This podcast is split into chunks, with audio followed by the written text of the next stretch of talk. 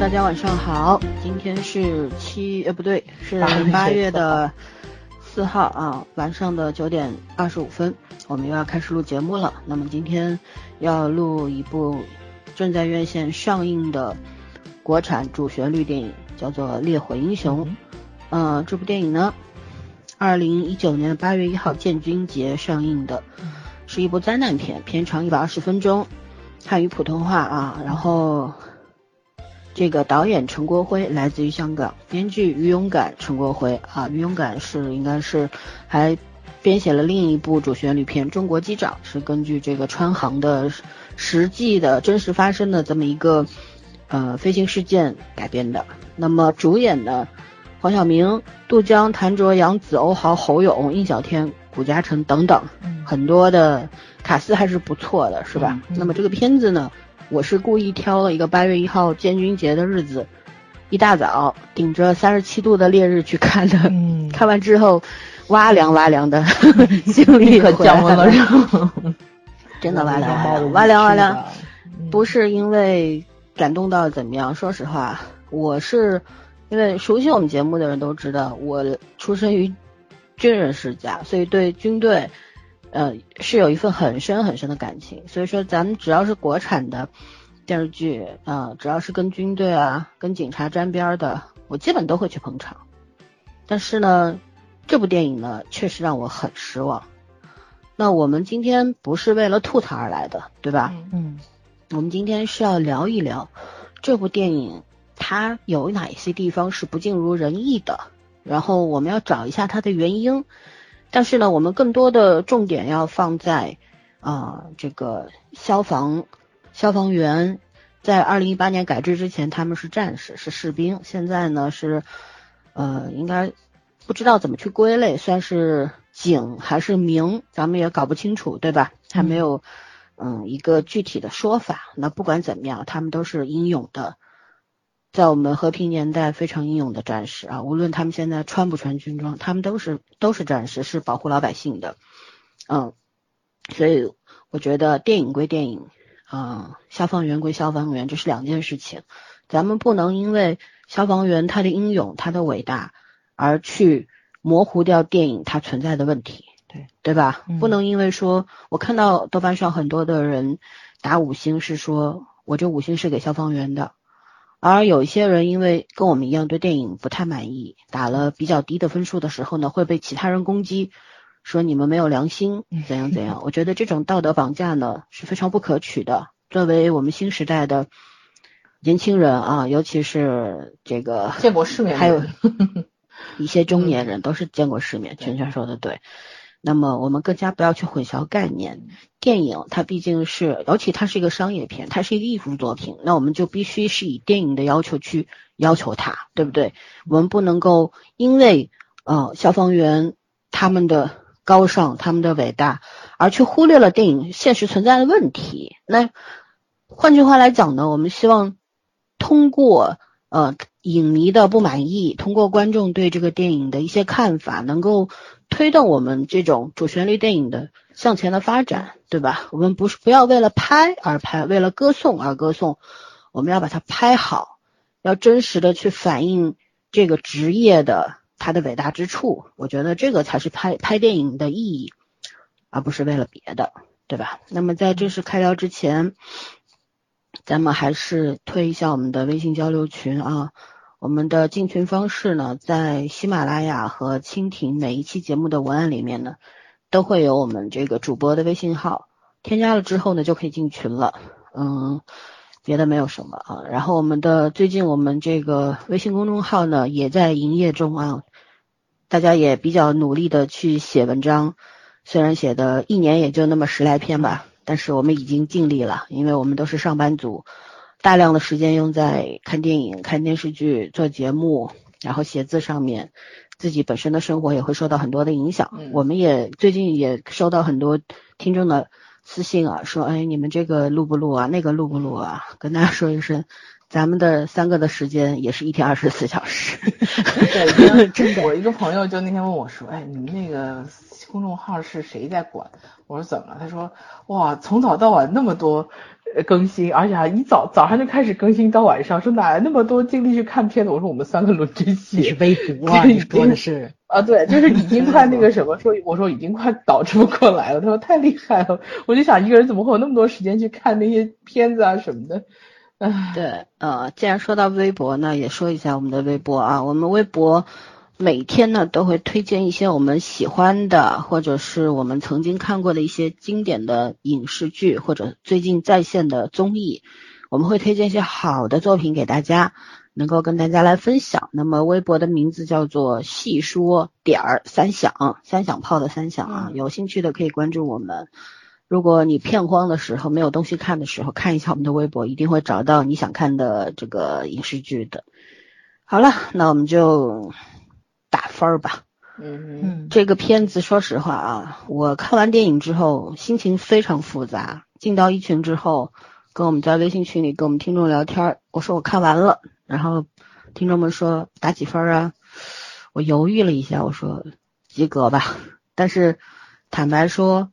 我后来加了一句，我说我这个及格分，我是有我的情感在里面的。嗯，为什么呢？那天有个小插曲，看电影去的时候，就是进去我去取票的时候啊，正好看到一对消防员，然后在排队，然后影院非常好，因为他们非常尊敬这个职业，所以说呢，那天要免费的提供可乐、爆米花给这些消防员。但是呢，我看到他们的队长是掏了钱的。这一点我就要给他们点个赞，他们真的是不拿老百姓什么 好处的那种人。然后，因为消防员现在《烈火英雄》这部电影呢，只要你是有军官证或者你退伍了，甚至于说消防官兵，你随时都可以去看电影，都是免费的。那么他们这场电影应该是免费来观看的。然后进到影院之后，那天人还挺多的。说实话，老百姓对于消防员啊感情是很深的，大家都知道。这个世界上有两种职业，你给他们多少钱，我们都愿意。一个是医生，一个是消防员，因为他们都是从死神手里抢人的职业，对吧？都是非常专业的，然后非常的伟大的职业。那么那天两个小时看完之后呢，全场那个观众啊都站起来了，因为电影院也非常好。以前都是电影结束之后立刻亮灯了，那天没有亮灯。因为不是有一段那个当时七幺六这个爆炸案发生的纪录片嘛，有那么两三分钟，然后上字幕，上完字幕之后灯才亮了，全场起立，没有一个人走的，让消防员先走，目送他们离开以后，我看到好多人都是哭肿了眼睛在那边，我是没哭，哭不出来，坦白说，想哭，老觉得差一口气，但是当时看到那个真实的影像的时候，我心里是非常非常感动的，很触动很大，那是。整个一百二十分钟之后，仅有的两分钟打到了我心里。然后呢，当我看到所有的观众都起立去目送消防员离开的时候，我也非常感动。所以那天我为什么给了一个及格分六分，满分十分？其实有很多的情感分在里边。对我的打分就是这个样子。电影本身来讲呢，呃，我说实话，我觉得就电影而言，我不管他在讲什么，在歌颂什么，我觉得就电影。技法包括它整体的水平而言是不及格的，这就是我的打分。然后你们来吧。嗯，圈来我来，你来吧，我来。呃，我分比老森高点，因为我一般给分都会比较高，但是我觉得这也不算我比较高的分数了，我打了个七分。然后这七分里面呢，呃，一个是我觉得杜江演的非常让我震撼。咱上次看红海的时候，可能还没有这个感觉，这个时候会觉着杜江蜕变了一个人，就是超级的惊艳。一个是演员给我的冲击，还有一个是，呃，影片的那个怎么说呢？就是他那个火场布置的实在是太逼真了。我觉得他整个幕后的这个置景团队很牛，所以我觉得这个分数也是能够给上去的。还有就是，呃，我那天。跟老森差不多，我不是看之前的问题，我是看之后赶上了一场雨。我的天呐，我那天是游回的家，六点半游泳游泳游回去。对，六 点真的吗？真的，六点半电影结束，我晚上九点半到了家，三个小时哎，你想一想，嗯，因为那天是八一建军节，老三不也说八一建军节，天津市的那个就是我看电影电影院就整整好好是在解放桥附近，解放桥那天晚上八点半开桥，所以下午六点半的时候就晚上六点半的时候封地铁站，我正好六点半结束出来，地铁站已经封了，下着大雨。打不上车，我还在那儿给你们拍照片，你你你有印象吧？对，我就被困在那儿了。然后是我等于说是因为那那块儿已经积水了嘛，我是往哪个方向走？我不论是走着走，我还是什么，我都得涉水。所以最后呢是好不容易打上一辆车，因为那时候你叫车已经叫不上了，我运气很好，有一辆车正好拐过来，我就直接拉车门上了，司机特别好，给我送到了那个公交站。因为我坐地铁回家的话，我出了地铁站就是个孤岛，困在那儿回不去。我坐的公交车，我跟我还跟你们说了，我找了一条不臭的河趟回去的。对，就是周我们家周围全都是水了，所有的地沟都在往上反臭水。我找了一条不臭的河回的家，所以我历时三个小时回的家。我为了我这三个小时，我得给他个高分吧。我那天很巧在抖音上看到天津的消防。因为你们天津市的那个积水问题，他们没有对一直在马路上面抽水，用抽水机抽水，一直在工作，所以消防员真的是个了不起的职业，了不起的。还有交通的那些人，然后我转天早晨还看到，就是做警察的同事，好像是他们那个就是那个小民警把那个就那个撑的船推出来了，划着船出去，可能是帮助老百姓。过那个积水好像是，我发现确实这个天津这个积水问题实在是太可怕了。你们看到的话，就小小白楼，我那个附近的那个公交站那个那个地铁呢，整个是往里面倒灌水，跟瀑布一样。每次一淹水都是这个样子，所以唉，为了我这三个小时，我得给个七分。我实在是为了看这场电影太奔波了，太不容易了，太不容易，太难了，太难了。对，好吧，圈圈。哎呀，我应该给一个，如果给个面子分，我会给个五分。我不打算给这个面子分了。我觉得我给平均还是六分。没有，我给三分。我这三分应该是史上最，差不多是我给的史上最低分了。有点是，不是有点遗憾，有点生气。我这三分基本上一分给演员，两分给特效吧。剩下的我我觉得。我要是如果像打高分呢，就是给这片子拍片的利益，但是那个片这事儿和电影本身没什么关系。嗯，我觉得剩下的所有的内容，我都站在电影角度来说，我都没有办法欣赏到，就是我想欣赏的部分。就我觉得我们灾难片和或者是这种主旋律电影都应该有能力拍的更好。嗯嗯，然后他拍成这样子，我也觉得已经不能用失望来形容了。我甚至觉得，这这这这对于，可能对于消防消防员这个题材来说，都是一种消费。嗯，我觉得就是消费。对，所以我我没办法再给。我也很生气，坦白说。对。然后我本来想给那个五分的话，我今天又看了另外一个片子之后，我觉得那五分我也给不出来，我就给三分吧。嗯。对。好吧，那就我们来，我我先来读一段在网上看到的关于这部电影的一些数据吧。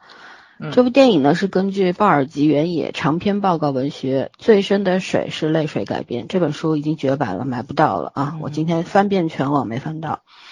由陈国辉执导，呃，编剧之一也是陈国辉。陈国辉来自香港，我们可以去豆瓣看一下，他有十来部电影，最高分就是《烈火英雄》，最低分是三点多分，全程热恋，非常烂。所以我不明白为什么要请他来。还有一个作品叫《拼盘儿》。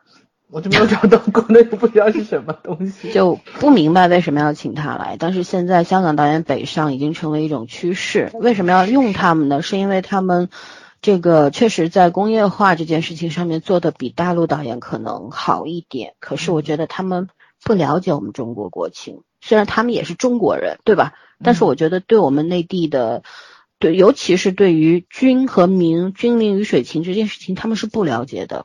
所以在电影里面的呈现，直接在军和民之间拦了一条鸿沟，这件事情让我很愤怒。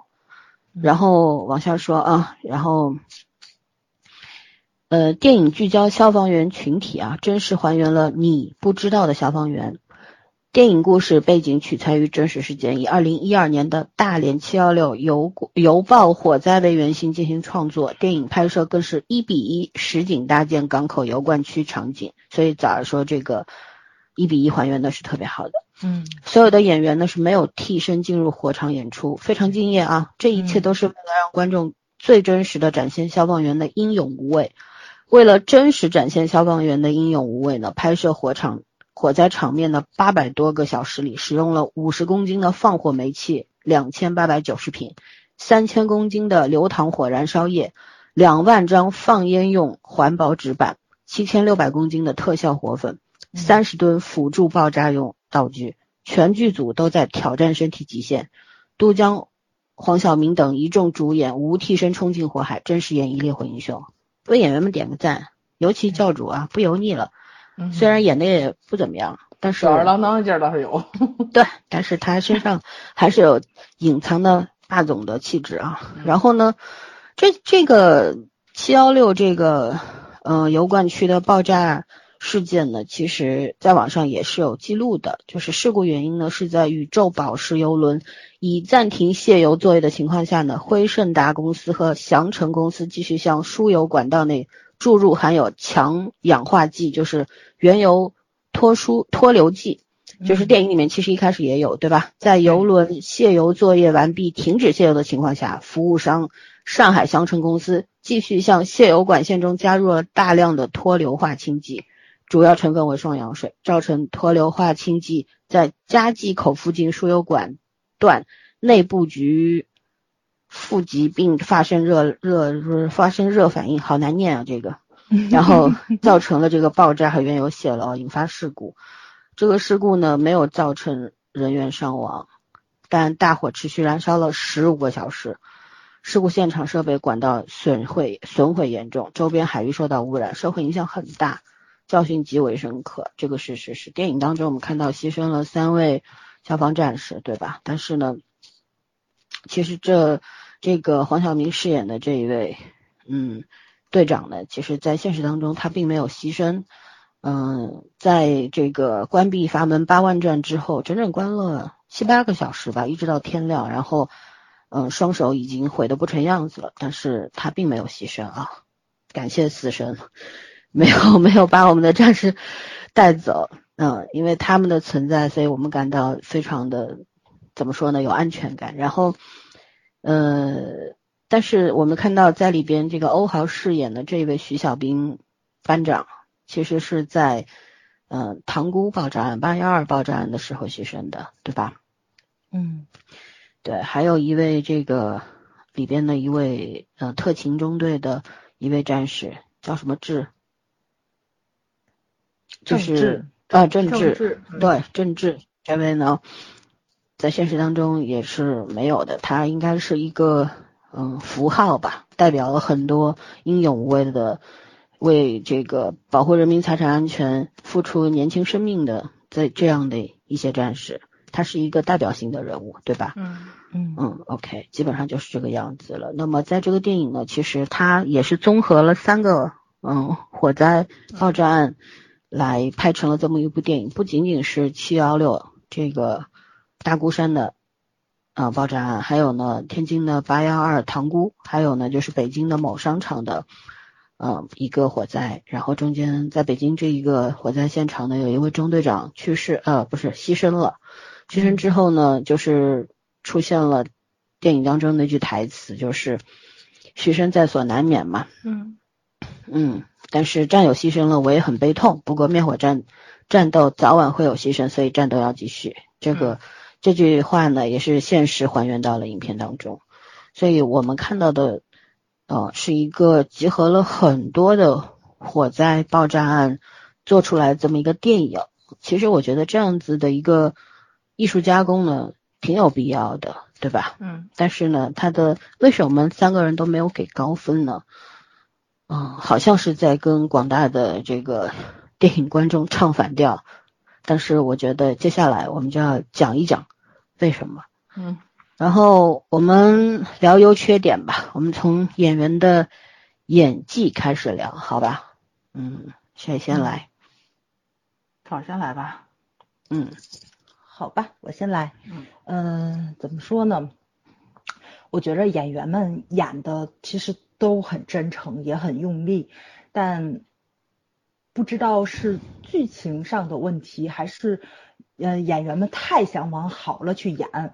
除了杜江，还有几个比较老的戏骨，比如说杜江他爹呀，然后那个侯勇的那个角色呀，你能看出来很自然，他就是那个军人之外，嗯，大多部分的人都给你一种用力过猛的感觉。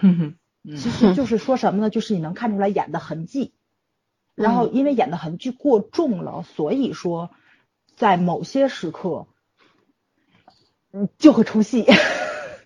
对，因为因为因为我我是这么想的，呃，电影院其实那个屏幕放大的时候是会把你的功与过都无限放大的。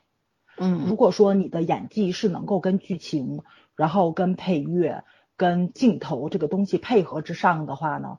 就是观众的情绪是很容易被煽动的，因为确实我得承认，我身边很多人在哭，就是老孙说那话，很多人都哭肿了眼睛，甚至于在剧情的某些那个慢镜头的节点，你会发现配乐声音也变轻了，对吧？它的那个爆炸声什么都都会声音小下去，它其实就是一个以静制动，咱很明白它那种节奏感就是想扇你，特别的清楚，就摁着你的头，磕不磕？没错，而。恰恰是这个时间，其实影院里面就很安静，然后我还是在一个 VIP 厅里面去听的，所以人很少。然后他那个当静下来的时候，就是我连第一排的人都能听得很清楚，所以我能听到有人在撕纸巾，在往外掸纸，你知道那个呲啦那一声的声音，我能听到有人在抽泣，我能听到男朋友在安慰女朋友，他别哭了，我都能听到，因为我。嗯，不是说他们打他们打扰到我了，就那个时候我会想到为什么我哭不出来，就是我其实情绪已已经被调动起来了，但就是差一就是差一口气，嗯，对，而且是我其实是一个哭点很低的人，对吧？你你你们都应该知道，我是特别容易在电影院里被煽动的那种人，我笑我能笑得很开心，我哭我也能哭得很痛快，反正就那两个小时我花了票钱，我觉得会让自己尽兴的，但是这个片子就差了那么一点点，其实。我就两两个点，眼泪没忍住下来了。一个是杜江回家之后正在逗孩子，然后他听到了后面有脚步声，一回头，他爸来了。他爸穿了一身军装，一句台词没有，敬了个军礼。就那一刻，你就突然之间就明白了军人之间的那种怎么说，就是此时无声胜有声。对对对对对。还有就是在结尾放那个纪录片的时候。他们那些记录的影像，你就会看到，真的真实的情况是比电影里面要感人一百倍的。嗯，对，而且你能看到，就是那些军，就是那些个消防官兵们在组织救火的时候是非常有秩序的，就很镇静的，就是你看镜头就会给你很安心的感觉，就那种毫不慌乱。咱们在电影里看，你还能看到他们自乱阵脚的样子，对吧？就是紧急时刻，他是要调动那种情绪嘛。但是纪录片里是完全没有的，就是那种井然有序，而他非常快速的闪过镜头，不是一个人，是很多人，是很多队人，很多组人，然后你会看到真的是就在那在那一刻没有任何声音，就只有结尾曲放的那个声音嘛，你就那种怎么说呢，就是让你安心的那种力量，就是你能看到专业两个字，所以这也是我觉着影片导演上有一定问题的一个原因。就是如果说你真的是往纪录片的形式上去还原的话，我觉得这部影片会比现在拍的要感人一百倍。但是我我明白这个很难啊，所以你只能从置景上面去还原这个东西。比如说老三说油罐一比一或者是什么的，确实从现场你就看看到很震撼。但是当我们去了解背后的这些个真实情况的时候，我真的我看新闻，我觉着。他给我那个文字上的力量，去比影像要大的。其实正常来说，咱们为什么要把文字还原成影像？就是因为影像给人的视觉冲击会更大、更直观。对，而且文字有的时候人会理解有不同的理解，但是影像相对来说比较统一化，比较对对对对，比较客观，对吧？它是一个比较中立的一个镜头感，你体会的是什么就是什么，即使它会有一些配乐什么的加进去，但是。我觉得很可惜，就在这里了。其实我看的这么多新闻跟采访，我觉得文字给我的震撼感更大一点。所以我觉得这也是电影让我觉着不那么成功的一点。对对对，不够不够，因为它真的是是为了煽情而去把这个东西给你通过技法，就是导演的那个手法，对吧？展现出来的，而且是通过演员演，因为演的痕迹太重了。包括就是咱们后来群友在群里面聊的时候，大家都对那个谁杜江吃鸡腿的那个印象太深刻了，因为真的他那段戏演的真的是太好了，但是我也没哭。但那个时候真的是很震撼，对对对。他爸爸给他敬军礼的时候，我是真的忍不住了。我觉得这一段真的拍的非常好，他在后续真的是情感是催到位了，嗯，就是那种怎么说呢，就是不疾不徐的去去引你哭，对吧？就是不是说拿鞭子抽你哭吧，哭吧，你快哭吧。哎，所以我觉得也不能说导演不会，我觉得他还是顾此失彼了，有点儿，嗯，就是。就是，哎呀，我觉得这是香港导演的通病，就是他们那种类型片儿拍的太多了，就是公式套套用化，就非常模板化，没错。可是这个导演，他这个套路还停留在七八十年代的套路上，你这就有点落后了，对吧？就是就是大家都不太吃当年的那个谁，林超贤的那个那叫什么来着？就是金三角那个。湄公湄公河行动，对吧？湄公河行动的时候，大家都不太吃这一套了。红海的时候，大家才稍微觉得，哎，有点儿那么个意思了。然后你现在是比林超贤还要退后的那种套路，大家肯定是不吃这一套的。所以，哎呀，也没也没有办法说。但是我觉得，其实演员可以拯救一下，真的是可以拯救一下。我不是说小明哥，就是说那个叫那个黄晓明演的不好。是黄晓明演的太规矩了，就一看就是他北影还是中戏毕业的，北影中戏吧，北影还是中戏啊，反正一看就是教科书级别的演戏方法。我我当时看完之后，我就觉得特可惜，因为我觉着他演的这个角色真的非常好，这个角色我就随便数数，我觉得就很多人能演。我当时说张译能演，那个那个段奕宏能演，对。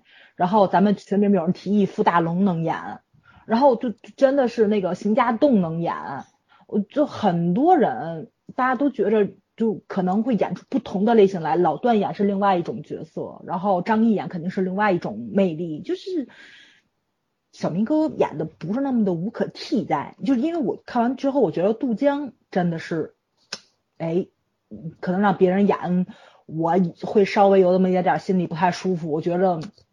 他演还算比较无可替代，但小明哥那个角色真的是，我觉得很多人可以替他去把这个角色演得更丰满一点点，然后更怎么说呢？跟杜江之间的那种兄弟情，因为，哎，就是灾难片里面的火灾三个 F，当时我还说嘛，三个 F，fire、friendship 跟 family 都演出来了，火咱也看到了，友情咱也看到了。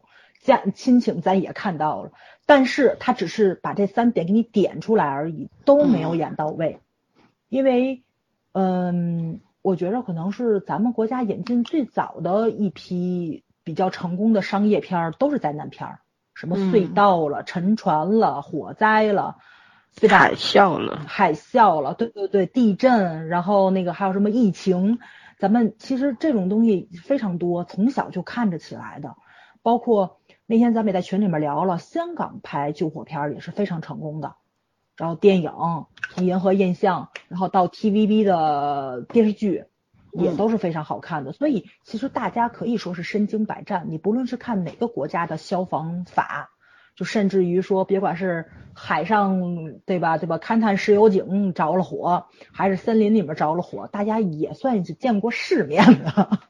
对，所以你这个片子它很多套路化的东西，什么时刻该展现什么东西一目了然，非常清楚。所以它所有东西完全没有超过你的那个期待值，就是你这个点你知道哦该删了，他就肯定给你删；哦这点该爆了，肯定给你爆炸给你看。就大家测无遗漏，那测无遗漏的另外一个那个代名词就是你看的不紧张。哼，你灾难片不紧张的，看着你那根弦儿老是绷不起来。没错，没错，对吧？对对对，而且它没有起到非常好的科普性，因为我看完了之后，其实我还是一头雾水。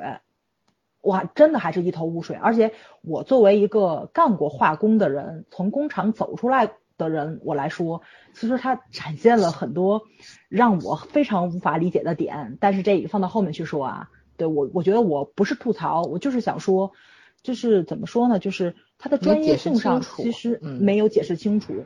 我。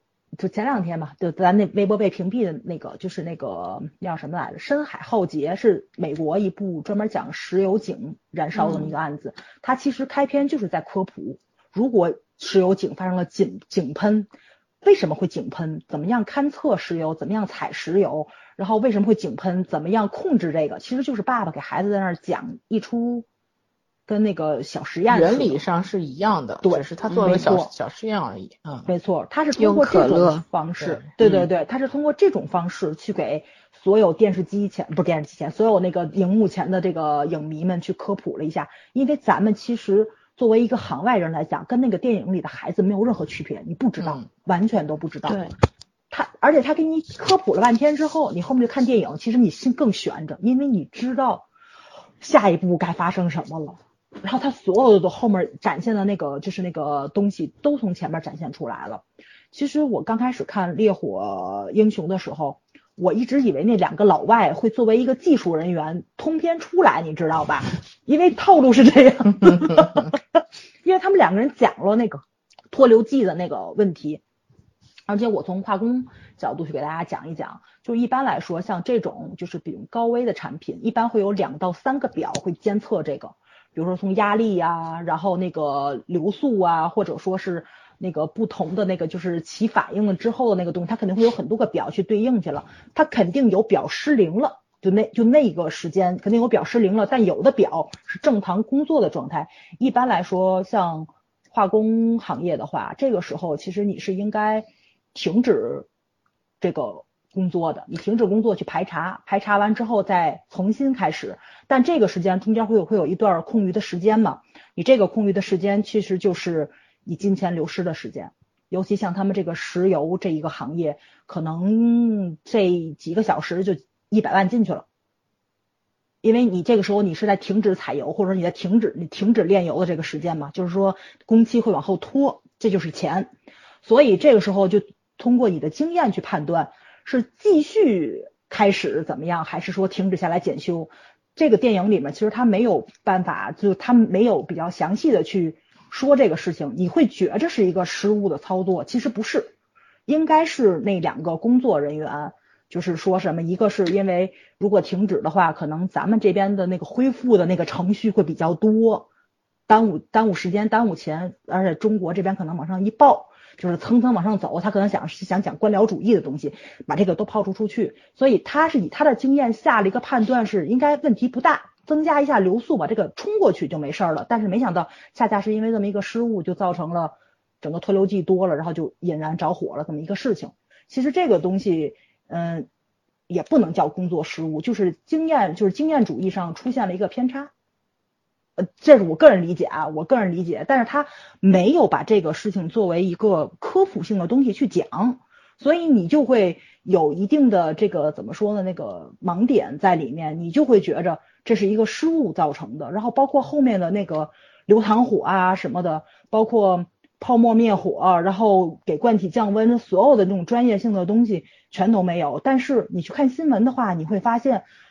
哇塞，咱们的那个消防总指挥是超级厉害的一个人，就是侯勇的那个角色。其实侯勇演的非常好，我觉着就就是特别浪费。对对，特别有些人物太薄了，对对对，根本就立不起来，立不起来。对，包括那个谁，就是那个杨紫演的那个角色，她应该是一个专业的化工危险品消防的一个指挥员。他应该是一个很专业的，他是个参谋，也不是指挥员，他是协助采集一些数据，然后模拟一些对结果的这种。他是某一块的负责吧，相当于其实是。没错，他应该是一个比较专业的人士，应该会提一些比较专业的意见。虽然台词里面也展现出来了，但是很多时候你大家会发现，就是比较能够科普的一些东西，都不是从这个指挥室里面的人们说出来的，都是。怎么说呢？就是你会通通过消防员的嘴里面说出来。其实那个在真正的火场里面，我觉得他们应该没有功夫说话。所以，哎，就这个片子就是就是有些人没有起到一个特别符合自己身份跟角色定位的这么一个作用在，就是让你很尴尬，对。然后就是文戏也不文，武戏也不武，然后就煽情吧，就煽的太过了，所以你没办法评评判是演员的问题吗？我真觉得演员们真的很尽力了，他们就特别努力的想演好，但也恰恰是这一份想演好就很尴尬。对，反正我就觉着就只有那个谁想演好是大家都很努力，但是问题是角色实在太单薄了，就太单薄了，真的觉得大家都很努力很努力的想把这角色。丰满起来，但是确实没有东西可以演，这才是一个很大的一个问题。对，而且是有一些角色出于剧情考虑去丑化了，这也是让我挺无法接受的。一个就是那个工作人员，就是那个化工厂的工作人员。哎，我这还必须要说一句，我们我们干化工的绝对不敢说这个阀门没关这事儿，因为他也在现场，而且他也就是像我们行业内的都会知道。如果说产生了爆炸，会有多么严重的后果？绝对不绝绝对对不是现场的这些人就玩完了，可能周边的都会受到波及。包括七幺六大连的这个事情，咱们后来发现，就是这个罐体，如果说火势没有被控制的话，周边的国家都会受到波及，对吧？朝鲜、韩国、日本都会被这个爆炸。波及到，主要不仅仅是油罐，还有它旁边的化学罐，对吧？这个弥漫到空气当中去，那就可太可怕了，无法想象的嘛。这个电影里面他说是二十颗原子弹的爆炸量，其实好像我看了一下数据是一百八十颗还是一百十八颗？对，一百多颗。对，嗯，对。它是那个什么，一个是那个油罐着火的位置它偏移了，它是偏移到最边上了一个是 A A 零一罐爆炸嘛，那个那个着火了。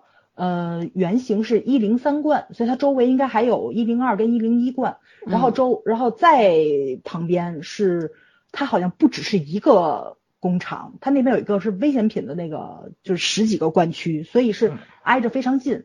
而且电电影里面演的是只有一个，就是那个谁杜江他们那个小分队在保护那危险品罐，但是在在那个什么真实的事件当中。对对对对，应该是所有的攻坚小队，当发现那个火情，它好像第几次爆炸之后，就是那个火的风向转转了，就是流流淌火直接流到了危险品罐那边去了，然后就重新部署了力量，应该是四十多个攻坚队把那个危险品块给团团围起来了。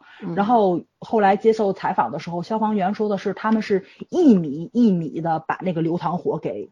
给推出去的，嗯，对，逼退了五十米，然后让他离那个危险品罐远的，所以这个场景应该是非常非常震撼的这么一个事情，嗯，因为却没有 拍，对对对，忙着喊口号，嗯，对，而且真实的现实中，他们就是转的那个。就是那个那个阀门的时候，不是是只有三个人进入了火场，但是他们三个人身后是有是有人技术人员，嗯，也有也有其他的那个消防员，嗯，没错，对，因为每隔几分钟就要往他们身上放那个就是喷那个泡沫，不然的话就是这个人肯定扛不住，因为他们转了八个小时，嗯，所以就是众志成城这个就是这个这个事情海陆空。全部都支援过去了，然后你会看到现实中的那个真的是很热血沸腾，而且咱们的国家这个消防的总指挥是一个非常非常果敢的人，非常雷厉风行的一个人。他接到了火警之后，是把大连所有的消防都调到了现场，就是恰恰是他把这些消防的所有人都调过去之后，给全省的这个外来的救援的这个消防争取了时间。不然的话，那帮人没等赶到就已经爆了，就肯定油罐就已经爆了。嗯，所以这个就是我觉得这个下命令侯勇演演的这个总指挥，哎，作用没有体现出来。没错，没错，没错，没有完全展现出来当时的那个最高指挥官的那个睿智跟勇敢，而且运筹帷幄。对，没错，对老消防兵的那种那种坐镇在当场，然后能够这个。整个控制下来，对吧？没有他的指挥的话，那就前方也乱套了嘛，对吧？没错，而且经验真的是超级丰富。就是当他接到了那个报警的时候，他就知道这个事情不简单。这就这个，但我我我认为不是第六感，我就我这绝对就是经验嘛，经验，没错没错，就是经验。他知道这个时候应该做什么事情，然后怎么做这个事情，而且，嗯，这个大连市，我我不说大连，因为我没有经历过大连，我说天津。天津的话，当时那个八幺二的爆炸的时候，其实有一度也是很危险的，因为风向转了。那个时候是因为那那边是直接是有毒物品的燃烧，所以整个风向一转，所有的有毒的空那个烟雾是往市区刮的。然后也发了预警，就是手机短信什么都发了，然后大家关好门窗啊什么的。天津市没有完全完全没有骚乱，一点骚乱都没有。没有说什么全程出逃，大家该怎么样还怎么样。我发现，在室外那些人也还在室外，没有一个往心里去的。可能天津人民心大，对对对对对，大连人民也这样。大连人人民没有像电影里那样仓皇出逃。其实大家都还在观景呢，觉得。对对对，就大家其实都很关注这个事情，而且就是天津这边就是报港也是半夜报的嘛。半夜报的之后，知道这个消息之后，我朋友圈就全乱了。因为我们这个行业都是同学嘛，你别管怎么着，肯定有人是会在这个行业里面。万一有个人值夜班呢，这事儿是很说不好的，所以都在问你在哪儿，你在哪儿，你在哪儿。发现大家都在市区，很安全。但是转天一早，我就有朋友就要奔赴现场，就是有大学同学就要奔赴现场。然后那个时候就是说，天津这边已经组织民间力量去那边帮忙了，因为第二次爆炸的时候是。很就是很多人就都已经牺牲了，然后也有那个就是那个他离居民区很近嘛，居民区也开始撤退了，然后你会看到朋友圈上很多人在传各种消息，就是因为他玻璃震碎了，然后有的人是背着自己家的老人下来，但是等跑到医院的时候，你就发现玻璃已经把腿部的大动脉给割了，其实是你这一路是背着尸体在狂奔。所以你就看到很多这种新闻，你就心里特别慌，你知道吗？然后这个时候你就看到，就是很多人在组织，就是出租车队嘛，在组织，就是民间泰达医院，嗯，对，民间救援去泰达医院拉人往市里的医院拉，因为泰达医院已经人满为患了，第一批的消防兵已经开始开始往往那送了。然后医生接受采访的时候说的就是。受伤最严重的就是消防官兵，就是他们因为第一批进去根本就不知道什么情况嘛。当时新闻里也有报的嘛。嗯，没错。第一次爆炸的时候是什么呢？第一次爆炸就是他先是着的火，然后呢就是有，然后有人发现着火了之后，他周围是有很多物流公司的，这些物流公司就开始把自己的那个留留守的工人召集起来要撤退，然后发生了第一次爆炸。发生了第一次爆炸之后，这些人就慌了，就开始跑，然后就有幸存者说的是，他们就往消防。就往消防中队那边跑，然后就听到他这个幸幸存者说，他被第二次爆炸掀翻了。他听到有他听到有人喊是，别往那边跑，消防兵全牺牲了。就说第一在着火的时候，第一批消防官兵已经赶赴现场了，第二次爆炸全都在里面送进去了，甚至于有的人的就是遗体是经过了五天之后才发现的，就第一批进去的消防官兵。所以非常非常惨的现场，然后当时泰达医院是在发生灾情之后，就立马所有的医生全部到岗了，但是医生救护车根本就不够用的，所以呢，就当时就有很多从那个塘沽往市里撤退的人，就拉着很多轻伤的伤员往各大医院送，这边在送，市里没有车队再往那边去接人，就真的完全就是不是像那个电影里面展现是大家只顾着跑，不是。也没有，电影里还有那种很神奇的割裂感，就是民众，你看那个孕妇要生产了，羊水破了，电也还是灯拉掉不开门。我觉得咱们中国人这样的人是非常少的。其实我们每一次发生灾难的时候，我们都可以看到，你无论是从嗯这个呃呃电视啊、新闻啊，还是从报纸啊、网络上面都能够看到，咱民间。的那种自发的救援是非常热火朝天的，大量的志愿者啊，送钱送物，人过去帮忙什么的，在这个电影里面没有没有看到这一点，让我非常的不爽，你知道吗？我就觉得其实奔着各自逃命走了。对，咱们中国的老百姓不这样，中国的军民关系也不这样，也不这样，因为中国的咱们叫人民子弟兵，子弟兵从哪里来？那是人民 群众的这里去的呀。对吧？你家里边，你的亲戚什么，可能你的家族里总归会有那么几个当兵。我们圈圈的父亲也是当兵的，我们家好多当兵的，我们从来没有这个样子过。所以在这个影片当中，我只能归罪于编剧导演都是香港人，他不懂，他真的很难懂中。他不懂。其实觉得那句台词肯定不是他写的，就是什么有有有有兄弟的站出来，党员站出来那个台词，一定这一定不是那香港导演写的。那那是我们这边的导演写的，一定是另外一位导演写的。对对对。呃，另外他是写不出来的。是我，因为我们从小被教育的就是你要有那种牺牲牺牲奉献的精神，像消防员啊。警察呀，军人啊啊，有一些特殊的行业，堵枪眼的，对，他们是你是怎么样？整个社会啊，非常不公平的要求他们具备一种神性，他不仅要有人性，他还得有神性，对吧？那个平时他们可以默默的不，你只当看不到他们，你心里也不装着他们，但是发生灾难的时候，他们就是往跑在第一线的人，就像影片当中说，消防员是火情与老百姓之间的最后一堵墙。嗯，就是这个样子，所以咱们从小到大是非常明白的。所以老百姓，尤其咱们中国人，平时一团散沙，真的出事儿的时候，都是拧成一股绳的。没错，对，每一次发生灾难，新闻里边都是要求说不要往郊区来了，不要来志愿者了，因为这边这个呃，你们来了以后，反而可能会增加一些负担，你们的物品我们分发不出去，现在整个呃运运转不正常的情况下，可能都会烂掉，造成另外的浪费，对吧？损耗等等。所以在这个影片里面。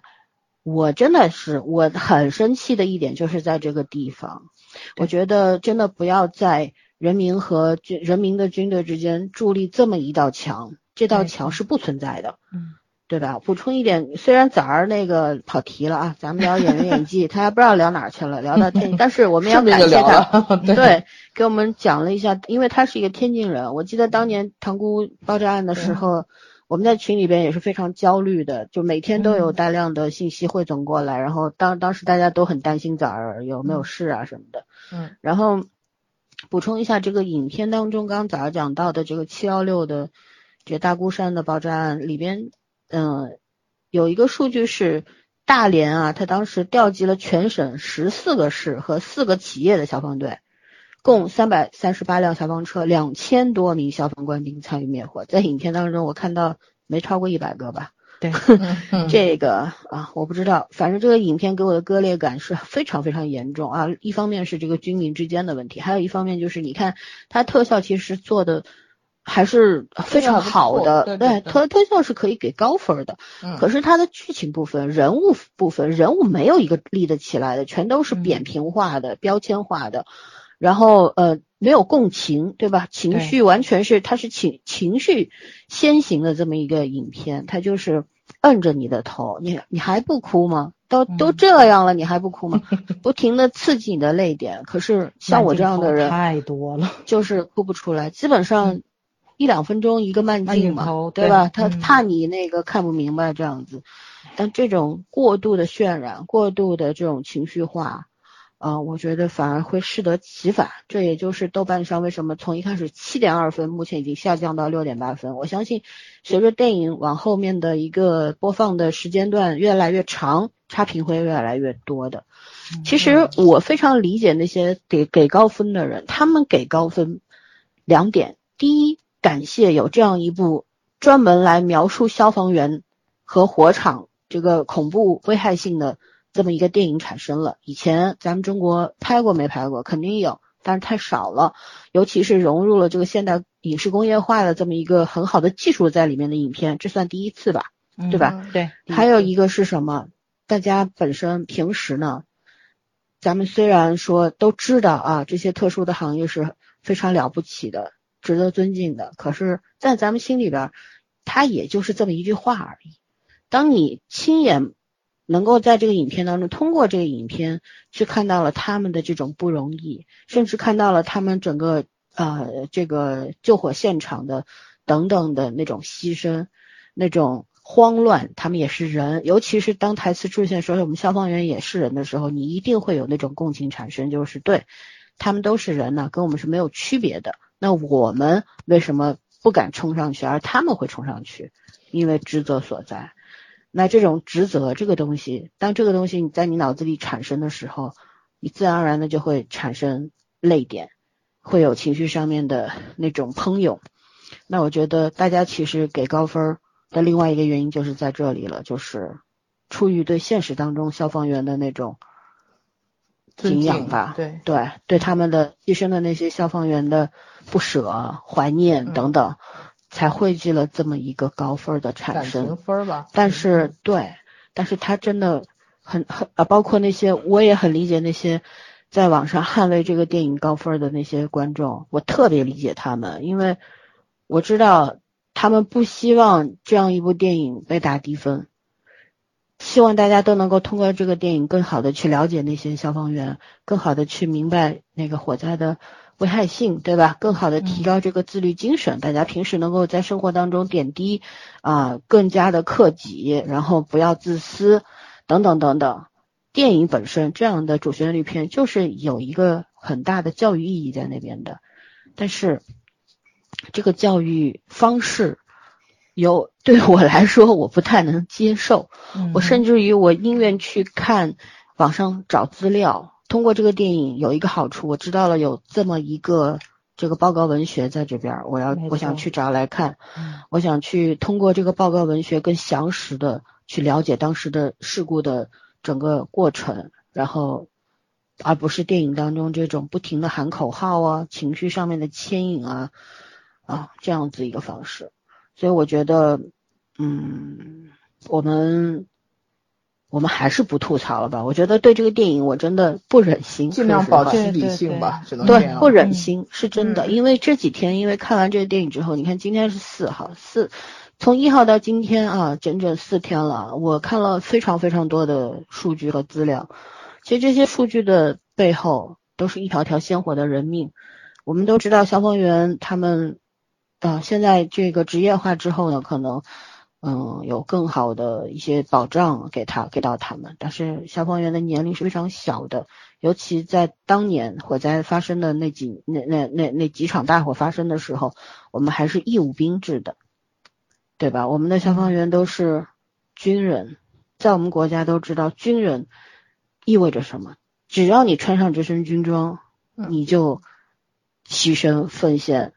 是必须要冲在第一线的，你就没有回头的权利，对吧？你就必须要向前冲，这个是我们每个人都明白的道理。所以说呢，义务兵制的这个消防制度好不好呢？它有有它的优势，但是也有它很大的缺陷。这个我们后面再聊，我们来聊聊消防改革的时候再聊。所以说呢，我觉得这个电影其实还要起到一个功能，就是。他必须要去，他虽然在电影最后他打出来一条字幕说，二零一八年几月份开始我们消防改革了，对吧？嗯。消防员职业化了等等，我觉得，呃，其实是可以多打一些字出来，或者说大家起到一个引导作用，让让让对让观众去更好的了解这个消防改革到底它有什么好处，对吧？他这样做是是对整个国家来说有什么样的好处？然后我们应该怎么样去配合作为老百姓，对吧？我觉得这个教育意义就非常好，但是我觉得这方面也缺也缺失了。对，好吧，我们现在还是回到我们的主题，让圈圈来聊一下这个演员 演技和角色，总有你比较不爽和比较喜欢的角色吧？嗯，呃，我我我其实没有什么不爽的角色，我只是觉得这片子所有的角色都。这片子的问题很大，导致于角色没有办法去点评，因为真的可发挥空间太少了。但是确实是，我觉得，嗯，我很久没有看到，我我很久没有看过黄晓明的邪魅一笑了。然后，嗯，真的，他还是有，我我必须得说他还是有。你得改自己身边没有人用他的表情包。但是，我确实觉得他在努力的去找回他当演员的感觉。就是在这个片子里面，然后尽量不用那个，尽量是没有什么偶像包袱了。我觉得这方面还是要要表扬一下主演的。但是确实，呃，杜江杜江很很扎眼的原因在，就他从拍完《红海行动》之后，我觉得他的这个气质就不一样，整个气质是被洗刷过，对对对，就整个气质是变了，非常的硬硬汉那种形象。然后正好和黄晓明的那种，呃，有一点点玩世不恭的那种感觉吧。他可能也是因为。之前那个 PTSD 的事情对他还是有点打击的，就和那个状态上是形成一个对比的。我觉得这个还挺好的。然后其实我倒是觉得欧豪可以再磨一磨。其实我真的觉得欧豪在年轻演员里面，就是这这这个路子好像也不太多，就是这种这种呃硬朗的形象啊，这个这个气质的感觉也不太多。他那角色也确实没有太多发挥的地方，但是我觉得他演的反而嗯让我印象还挺深刻的。对，就是那死的有点太突然了，我都还没我没没看清他是怎么死的，怎么死的？是撞撞了一下，太冲击性太强了，还是怎么回事？而且那一段确实让我觉得 bug 很严重，就是为什么只有他两个人在做这件事情啊？就是真的是人到那个份儿上，是没有办法还原这个场景，所以他只能用那个脚被绳子缠上了这个。对，是，但是我的意思就是说，两个人肯定很容易体力耗尽的。然后另外加上当时环境是那样，可是他们俩一上岸就上来就一群人围着他们俩，而且都是全副武装那样打扮，那为什么就不可以再增加一两组人，就稍微有一个替换那样？我我我不太懂这点，反正嗯，我当时就觉得很突然，很突兀，这个这个死的，嗯，我虽然一开始就觉得他是呃可能会是要牺牲的角色，但是还是有点突兀，哦，本来他和杨紫这一对其实还挺有闪光点，一开始他俩出场那个。那个互相吵架那个那一段，杨杨紫那个北京大妞那感觉还是有的。然后我还是觉得挺小两口挺演的，真的挺挺放松的吧。后来也就真的，而且我之前看到有人评价说被杨紫感动，我想是哪个戏的呈现被感动，呃，没想出来。对，后来没感受到，就是这种感感动点在哪儿？是就桂花哭了，他就感动了吗？那我觉得杨紫演的其他角色比这感动多了。嗯，对我我最不满的角色大概是，呃，那个市委书记吧。我觉得这市委书记在现场，第一太太随便了，第二他气场真的还没有侯勇强，这事儿不太可能会发生。嗯，就他那个作为大家一个定海神针，就是稳定心丸的那个感觉还没有现场的消防总指挥强，这不太不太符合中国的常理。另外还有就是那个，那是总经理啊，还是总工程师啊，在那儿就是除了骗还是骗，然后除了瞒还是瞒，然后也不用就后面也没有打什么具体到最后他是怎么样处理的，我觉得这种起码应该是判刑的吧，中中间简直是耽误了太多的事情。嗯，还有什么？对，谭卓演的妈妈，其实我不是，我觉得是谭卓演的戏里面就就是发挥最差的一个了，当然跟他个人可能关系也不太大。还是剧本的问题，但是真的在那种环境下，我觉得，反反正我是觉得他这妈当着水平也不怎么样，嗯，有些东西还是太刻意了。那个他那个那个分，那个他不小心把儿子留在那个，嗯，站台上那点那那场戏太刻意了，上车前挤成那个样子，没踩踏上车前对，一没踩踏，二就是。他怎么会拉着孩子手？那种情况下，那孩子那么小，不是抱着在前面，对啊。然后那个情况，而且上了车之后，就是孩子，就是最后两个人分开，还在还在车在在在站台，他上车以后，他站的那个位置那么松散，有一个镜头专门给了他一个特写，门口位置是没有人的，这在中国地铁是绝对不可能的，那么挤的情况下，那是晚上十点以后的地铁好吗？那个那个都不都不都不是那种疏散的程度，而且他是刚被挤上车的。就他还能回声呢，周边都没有人，所以我都说这个细节细节地方真的都不用抠，你就多看两眼，你都觉得不不合理的地方太多了。对，然后而且那对老老夫妇最后救他孩子的原因是什么，我都没搞懂。说白了，就是就是那个莫名其妙出现的老夫妇，那个到底是他俩是私心呢，还是真的就特别感人的那种？你都感觉不出来那个情绪点在哪里。对，所以，我我就一直觉得中间处理的太仓促了，真的太仓促了。而且他其实我觉得这导演水平如果真的不行的话，他也不用一定要展现两条线怎么讲跳，他还非要把两条线跳在一起，这样一跳其实更更混乱，那等于两条线的展示都不够。其实我觉得与其这样，你还不如就直接展示火场，会会好一点，会给大家更多发挥的余地。嗯嗯。哪儿头都没顾上，就是那种是，而且两边也没讨好，说白了，对，好的地方没有太好的地方，好的地方就就大概这样吧。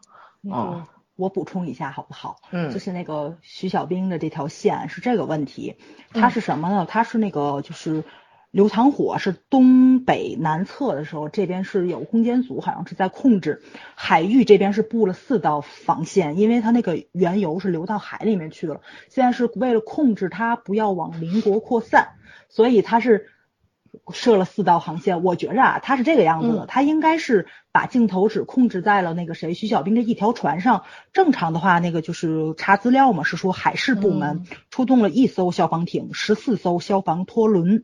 所以他们这个应该是其中一艘的消防拖轮，然后呢是以陆海为间的方式控制海上火势。这个他们这个就是徐小兵这个航线是整整灭火灭了十五个小时，它是海上的火势不好灭，因为它油在上面飘着。所以呢，那个谁，所所以他就是他拍的有问题，你知道吗？其实这边我觉得太有问题了。对对对对对，这边应该是油跟火两个要分离开，而且。火油怎么治，火怎么治是不一样的，而且那个就是就是像说的，就是那个供水，你怎么样保证？因为上面都是油嘛，水在底下，你潜进去再游上来，而且就是这个原油，大家会觉着有一个那个就是那个什么电影里没有展现出来，它只是用渔网把脚给缠上了，其实这现实中不是这个样子的，就是流体力学有两种，一个是牛顿流体，一个是非牛顿流体。水的话呢，就是咱们平常就是默认这种流动，你踩水是能浮上来，有一个力与力之间的。但是它如果混上油的话呢，是一个非牛顿流动。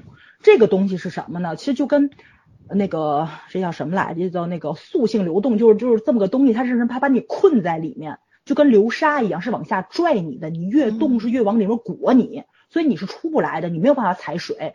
所以那个徐小兵他最后那个淹死，为什么那个镜头是记者抓拍上很多张？你能看到他留下最后影像那个，是因为边上人想救他也救不了他，抓也抓不着。那个身上因为都是油污，对，都是油，没错。所以你就是眼睁睁是看着他被那个跟流沙一样卷进去，完全窒息死掉。这过程非常非常恐怖。包括我们化工的人特别怕的就是爆罐。一个是油漆，一个就是糖浆，这两个东西其实就是塑性流动非常可怕的一种液体。它在爆罐的一瞬间，就是那个流出来的东西是跟海啸一样出来的，但是当它风平浪静之后，就跟冰一样把你困在里面了，你是出不来的。这个。很可怕，你知道吗？就非常大的化工事故，这个属于。所以我们在电视镜头、在电影镜头前面完全看不出来，你是完全看不出来这个的。对，而且我觉得他没有办法还原，这个东西是没有办法还原。他可能是要表达一下这个乱丢垃圾在海里面会造成什么样的那个日常的一个警警觉问题。对，其实有这方面的一种提示吧，尤其是现在这种垃圾分类啊什么的。补充一下，这位徐小兵是有原型的，这位战士叫做张良，然后呢，他也是刚刚结婚没多久就牺牲了啊。然后，嗯，刚刚早上已经说了，他是因为什么原因而牺牲的？然后他牺牲的时候只有二十五岁，在这个水下淹了一天才被救起来的。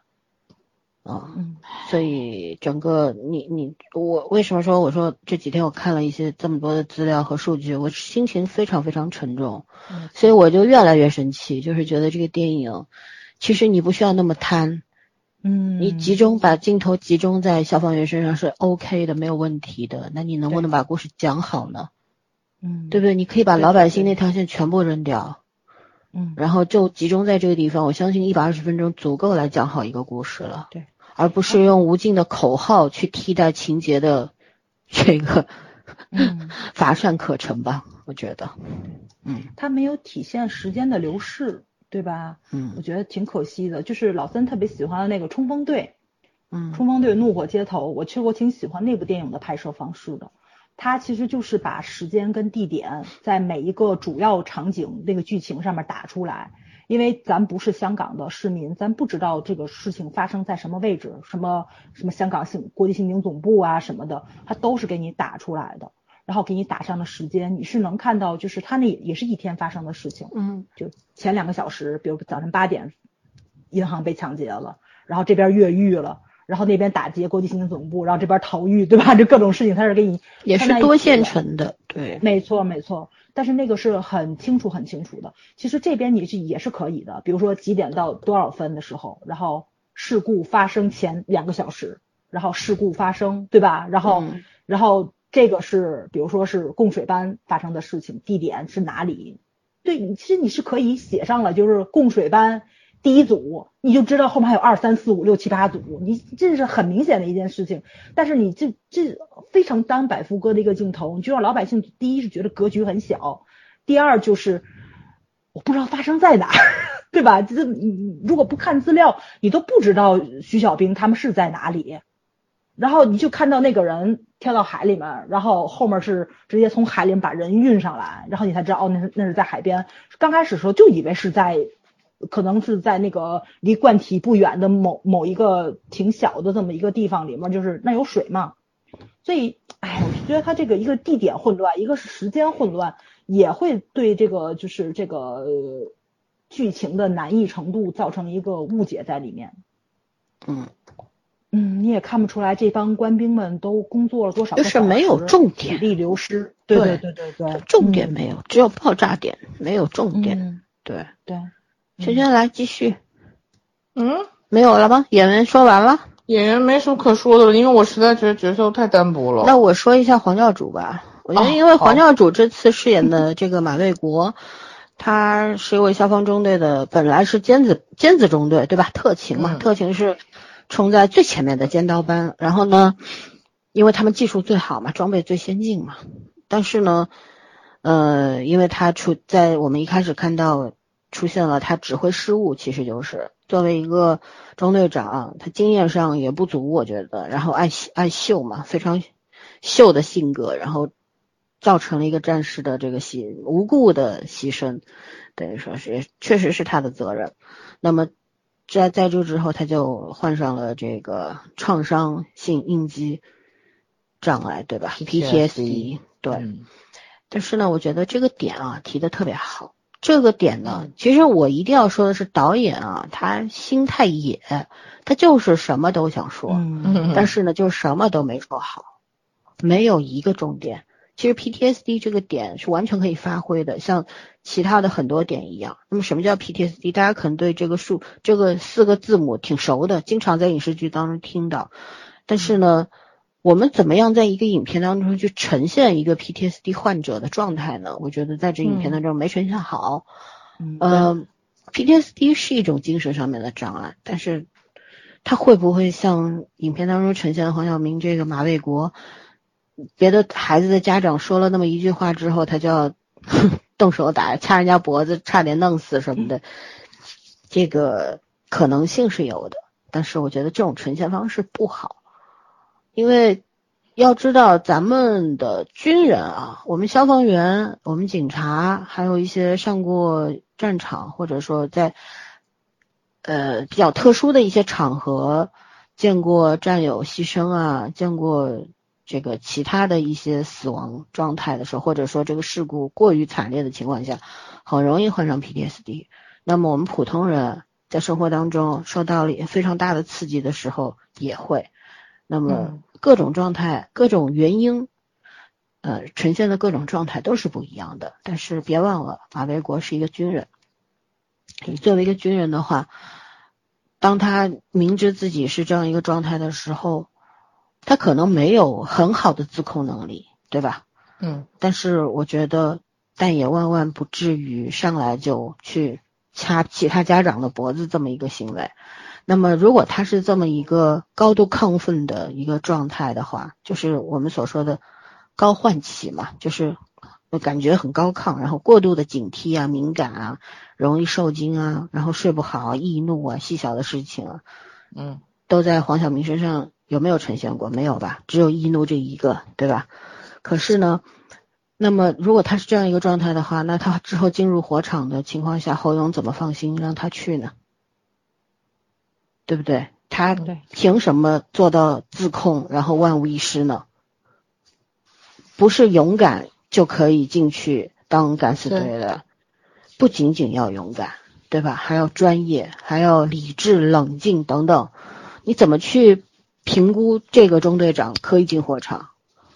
如果我是这位指挥官的话，我可能会让杜江去，而不是让黄晓明去。对。那么顺带讲一下这个关于消防员的 PTSD，因为，嗯，我们从我们非常比较熟悉的零八年的这个汶山大呃地震，对吧？然后之后的哦汶川地震，说错了，汶川地震，对，然后到之后一系列的，包括呃塘沽的，包括大孤山的这个爆炸，包括今年三月份的这个四川凉山的大火灾等等，其实消防员，嗯，我我们国外呀有一项专门针对这种群体的。职业压力的调查发现啊，就是警察和消防员啊，特别容易得抑郁症和 PTSD，他的那个几率啊是普通人患病的五倍。然后呢，当年美国九幺幺事件的这个消防员五千人，在六年之后啊，嗯，还有还在做当时的这个噩梦，然后有三千人接受了心理咨询和治疗，在我们中国呢。其实我们的我们我们自己的团队，包括我自己，也有介入过这方面的心理治疗，对这些特殊的群体。然后呢，我们有中国社科院啊心理研究所有两个专家啊，就是通过目前啊正在通过这个正常化和稳和稳定化心理干预技术啊，对现在的一些嗯灾害之后的一些幸存者和家属进行紧急的心理干预，包括也对这些。呃，我们的消防员啊，我们的警察、军人做这种心理干预啊，然后呢，当跟他们做治疗和干预的时候，会问嘛，说是什么让你感觉到恐惧？那你又是怎么去克服恐惧的时候呢？那多很多名消防员是这么回答的，他说职责和荣耀。然后呢，心理专家是这么跟他们说的，就是说，即便你此时觉得害怕，也是不丢人的。然后要努力的、勇敢的去接纳自己的负面情绪。嗯，职责和荣耀很重要，但是你自己也很重要。那么消防员之间，他有的时候很多消防员他得 PTSD 啊，不仅仅是因为这个灾难现场的惨烈程度，嗯，很多是因为他的战友牺牲了在他的面前。就是我看到有一个。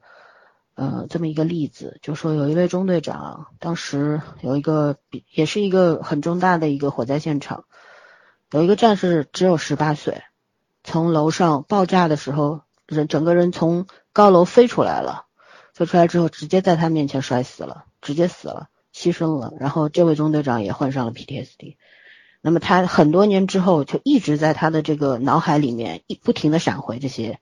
以前的记忆嘛，就是这些记忆它是什么？它是侵入性的，你根本就没有办法去克制。所以正是因为我了解这方面，所以我就很质疑马卫国同志进入火场之后怎么做到的镇定自若。就突然在那那种高压情况下反而镇定了。对，因为为什么患上 PTSD 之后啊？他不仅仅是有高唤起这么一个状态，他还会闯入。什么叫闯入？我解释一下，就是你不想创伤事件会也会出现在你的脑海中，以噩梦啊、闪回或者图像的方式出现。如果一个好的呈现方式，在这个片子当中，大白天这种状态下也会都会都会，就不仅仅是你梦梦中啊，很多的方式都会。那么，如果是一个非常牛的导演的话，他可能会在马维国关闭阀门的过程当中闪回一些镜头。嗯。对吧？然后有回避，第二条回避叫做什么？就是麻木和分离的感觉，回避任何可以让你想起创伤事件的事事物和人。为什么马卫国会被要求退伍、退出现役？就这原因。那么一个明明你作为一个侯勇这个指挥官，知道他已经是这种程度，已经到了必须要退役的这个程度的时候。你怎么还能让他去指挥一支队伍呢？对，而且是完成一个生死生死性的这种，仅仅是事关他的生命啊！这东西没关好，不是整个大连，是半个中国没有了。嗯嗯，对吧？然后刚刚我们讲到的高唤起，还有一个什么叫社会功能减退？就是在人际关系当中、工作和生活当中啊，他会出现问题，比如说觉得没有人能够理解你，然后觉得没有办法和任何的亲人。嗯，好友和周围的人产生信任关系，还有呢，就是没有办法稳定的持有一份工作，无法维系一段感情等等。嗯，你在马卫国身上看到过这些东西吗？没有吧？没有。所以我觉得看起来正常人是很基本上无二吧。对，提出 PTSD 这个概念非常好，因为这是必须我们要去重视的。真的，消防员也是人。那么当他们我们对他们。不仅仅是要歌颂啊，我们要爱我们的体谅他们，对对，爱我们的这些子弟兵，爱我们的这些孩子，因为可能他们，你想这些十八九岁的孩子，那以我们现在的年龄来说，他们就是孩子，嗯，对吧？跟我们差着一轮还多呢，对，他们在保护我们，你对他们不仅仅是要歌颂崇拜，更多的是你要爱护他们，你要知道他们。荣耀的背后，职责的背后，有很多很多的伤痛，不仅仅是身体上的，还有心灵上的，对吧？对。那么我们怎么样去做这些后续的工作？你作为一个老百姓，你平时能够做哪些事儿？我觉得不是要去给他们送水啊、送食物啊这样的这样的形式上的事情，更多的是你别自己别添乱，别闯祸，这个很重要，对吧？我我讲个。我我觉得是个笑话，就我们小区里边有一栋有一共只有三栋高层，那其中有一栋高层的十四楼啊，有那个夫妻两个人特别牛，用电饭煲做那个酒酿，然后呢就把这个插着电之后，把这个电饭煲捂在被子里面，两个人打麻将去了。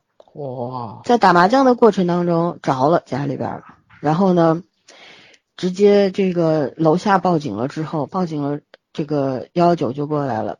啊，消防员没办法，那个只能搭云梯上去嘛，高压水枪灭火嘛。嗯，那就把这个楼上楼下两户人家的这个家里边也全部都灌上水了，这没办法呀，你肯定会波及到嘛，对吧？人家装修也毁了。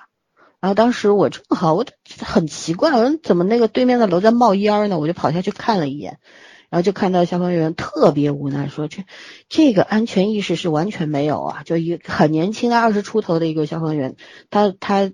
刚从楼上下来，身上全是水，然后是帽子上面都在哒哒哒哒往下掉水，然后一一一边说一边跟居委会的人说，你们要加强这个安全意识的这个教育啊，要跟居民说清楚啊，这个这个小孩都知道的，不可以这个样子的，他们 两个成年人是吧？我就觉得真的是一个笑话，所以咱们怎么从哪一方面去真正的做到这个有安全意识呢？我觉得是这个电影需要提醒提醒观众的。嗯，对吧？但是这电影没做到。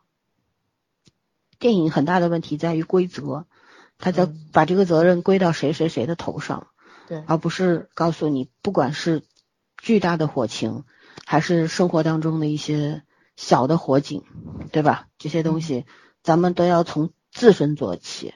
嗯，这一点没提到，对吧？嗯，好吧，我们继续来聊点别的。这个电影美术方面，其实咱们也聊过了，都一比一还原了嘛，特效做的也很好，咱们就不需要再说了。电影百姓这个争相逃命呢，咱也说过了，对，反正这方面我是特别不满意的。我希望以后的这种片子里边啊，也要体现出这个军民水情。然后呢？灭火战斗中的一些 bug 呢，刚刚早上也给我们怕科普过了。反正最让我最让我不忿的就是这个空军的，好不容易来了一架直升机，那告干粉还倒错了。你是怎么这个说我们空军的呀？我们空军是很厉害的，好吧？而且当时这个爆炸案的时候，真的是这个海陆空都出动了。警察维持交通，各方面是一个怎么样？是一个大的整个协调起来，才能够把这个事情在短时间之内创造了一个奇迹嘛。当时大孤山爆炸案就是一个消防史上的奇迹嘛。它不仅仅是消防员的功劳啊，对吧？你怎么交通？医院里边医生连夜加班，民众怎么样去支援，对吧？然后军队怎么样怎么样来帮忙，等等等等。因为当时，而且整个你想。他这个辽宁的这个整个十四个市的消防都到齐了，你想想看，呃，是怎么样的一个快速反应啊？你想，呃，他包括最远的有丹东过来的消防消防队，那个到到到大孤山也挺远的吧，是吧？人家是怎么迅速反应赶到现场来参与的，对吧？你这个都得呈现出来，这些镜头都没有，在马路上面就看到了五台消防车，呜啊呜啊呜啊，没有了。那么这种时候，其实还你还完全可以加入一个镜头嘛？现在咱们在马路上看到这种，嗯，就是救护车白车，对吧？然后看到这个，嗯，消防车，我们的这个老百姓平时虽然开车的时候都会互相压压道啊、加个塞啊什么的，真的看到这些情况的时候特别自觉，都是往两边靠的，给让路的，没有人去堵的，这种镜头其实都可以放进去的，这个才是真正能够产让观众产生共情的细节。都没有，哎，不知道在想什么。没有消防车，这是最大的一个 bug。对吧？这真是把消防员当那什么了，当那个不会受伤的天神，这绝对不可能的。是，其实我当时啊，还有一个镜头，哎，就是郑智啊，这个牺牲的战士，他有他，当然他后面把他的头盔扔出这个火圈，然后说给我妈，这个是有真实的事情的，是确实有。然后当时这个陈导在嗯路演的时候就说了，就是因为有这样一件事，所以我一定要写到剧本里面去。那么确实是很感人的这么一个事情，然后呢，但是这在政治身上，我们也看到了，他作为一个还有三个月要退伍的老兵，他不是一个新兵蛋子，他从他的这个嗯游神下来，咣当摔一个大马趴是吧？然后这个一百多斤重的这个整个压力出来之后，一个人是扛不动的，这条水枪直接磕在脸上，磕昏过去了。我们可以体谅一个消防战士当时的那种焦急的心情，包括遇到这种大灾情的时候的那种慌乱、兵荒马乱嘛，对吧？不一定每个人都能够做到百分百的镇定的，但是我觉得这个东西太刻意了做的。对。可是呢，从这个方面啊，我看到了有一位，我正好去跟我朋友圈里一个曾经的一位消防。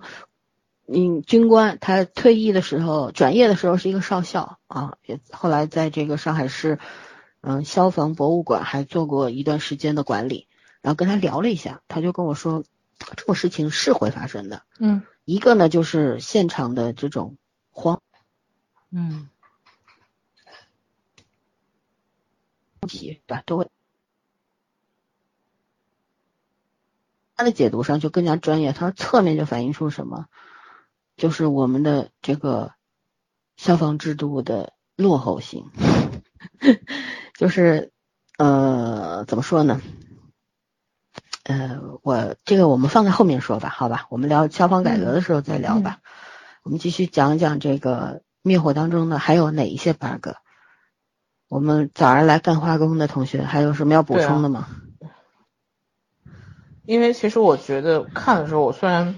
不太完全不懂，但是我觉得那个，你像水，然后火、油这种，包括有毒有毒品的这些东西，烽火混在一起，它其实很多的时候，它的那个消防已经不能按照常规去操作了，任何一样东西都已经远远超出普通的这种火场的范围，然后但是但是感觉上专业的部分都没有展示出来。我觉得它其实最大的一个从化工角度说的 bug 就是它没有演这个区，就是这个消这个化工区里面的消防局，就是说消防企业的消防队，没错，对他自身应对这种异常状况的这个能力，没错。就大家即使没有看过这个化工区，大家应该也看过故宫，故宫是有消防队在里面的，对吧？就是你去买门票都能看到他们在里面锻炼，就是因为像这种。就是国家重点保护的这个区域，因为它如果发生意外的话，咱先不说生命的问题，咱先说财产，这就是一个非常大的一个安全问题。没错，因为故宫万一晚上着火了，这也这也是有可能的，对吧？而且你看化工厂，就经常说没有人员伤亡，是因为发生在半夜，人会比较少，大部分牺牲的都是消防官兵，就是因为里面厂区的人都撤退了，所以进去的人。大多部分都是消防官兵，所以他们会牺牲。嗯，但是你必须要认清一个事情，就是真正真真正正懂这个化危品的这个消防兵是少数，因为消防消防也分很多种，建筑消防门类对吧？山林消防，对对对，是分很多种的。化危消防。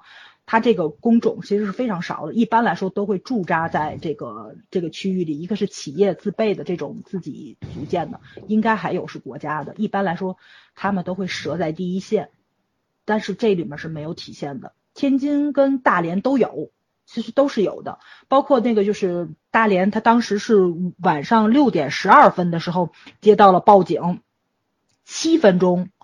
全员就都已经到岗了，但是真真正正第一批到现场的就是他们，他们真正那个港区里面的消防的官兵。嗯，因为我后来查了一下，是三十七个中队，一百二十八台那个火灾专车，然后是伙同了现场的那个什么，对他们是等于说是凑到一起去，都同时到了现场，所以就证明他们应该是有现场的那个消防兵在的，但是电电影里没有演，所以这个我觉得是一个不是特别好的一个科普。包括我们天津这边也有油区嘛，就是大港，我以前也去过大港油区，就是去见那个什么外来的车要进油区，所有的车都是要装那个什么的，装那个消火器的，嗯，然后油区里面是没有树的。我曾经就是跟着公司的车进去了，然后公司的车开走去干别的事儿去了。我走了三个小时从里面走出来，然后大车回到公司，就就非常非常大，油区里面非常大。如果没有人开车送你的话，那你就只能靠腿走，一棵树没有，非常热，所以他那边是非常怕着火的，让你抽烟。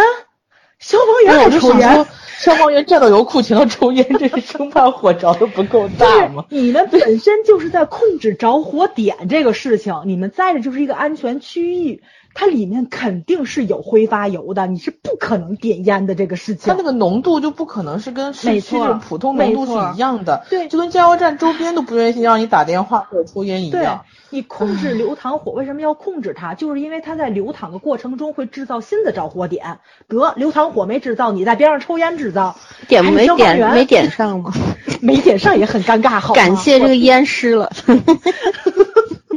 就要死大家一起死是吧？就这种，反正已经这样。就是为了，就是非常矫情的一个细节嘛。有人夸这个细节，说这个细节非常的。这么就就还原了人性嘛？就消防员也是人的这个这个最基本的东西嘛。但是我觉得这这个是一个很大的 bug，特别让人觉得非常的不专业，很不专业。对对对。你哎呀，就所以说就是规章制度为什么叫规章制度？就是因为它是有那个原因在的。你外行不可能一条一条给你去讲，但是你要遵守。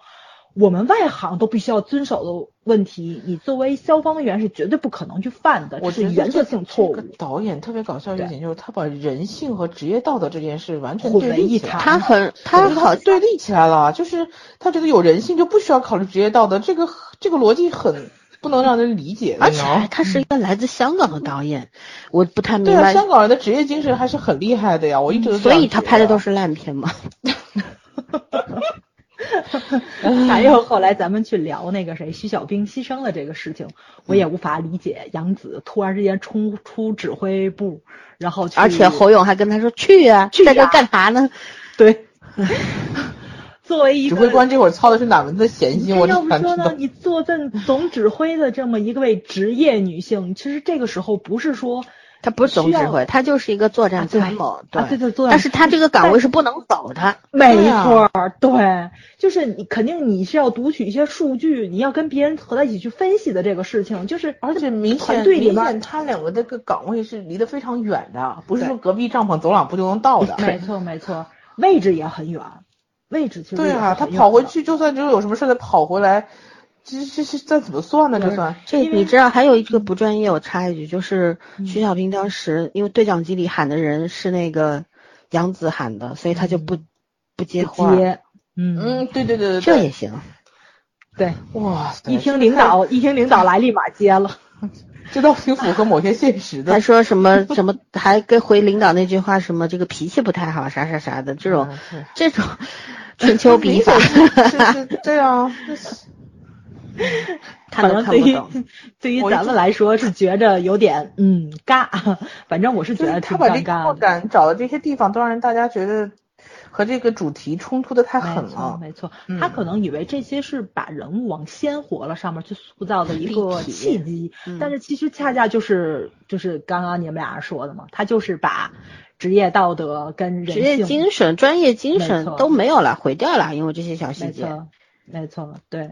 真的不太懂，真的不太懂。这个是在黑我们的消防员吗？我都觉得。就是啊，嗯嗯，所以无论是专业精神还是专业能力，似乎都是勉勉强强。这这这这个片子拍的就让人最后，我就一开始说他们在首映礼上写的是用选的那个宣传方向是用用用用什么？用呃用影片抵抗遗忘。嗯，我说如果影片展现出来的只是说这方面内容的话，那这个其实让大家记住也没有多大意义吧。真的，真的，大家也就能能记个三天就忘了。依然依然没有深刻的东西，没有足够让人印象深刻的东西。嗯，其实这类片子啊，灾难片这类片子啊，真的是可以拍成经典片的，可以过五十年还能看的，这个才叫真正的具有时代意义、教育意义，对吧？你不能看我第一第一天看完，然后第二天就忘记了。所以我不得不怀疑他们拍电影的动机。嗯，真的啊，我其实就一直很想吐槽这个片子在。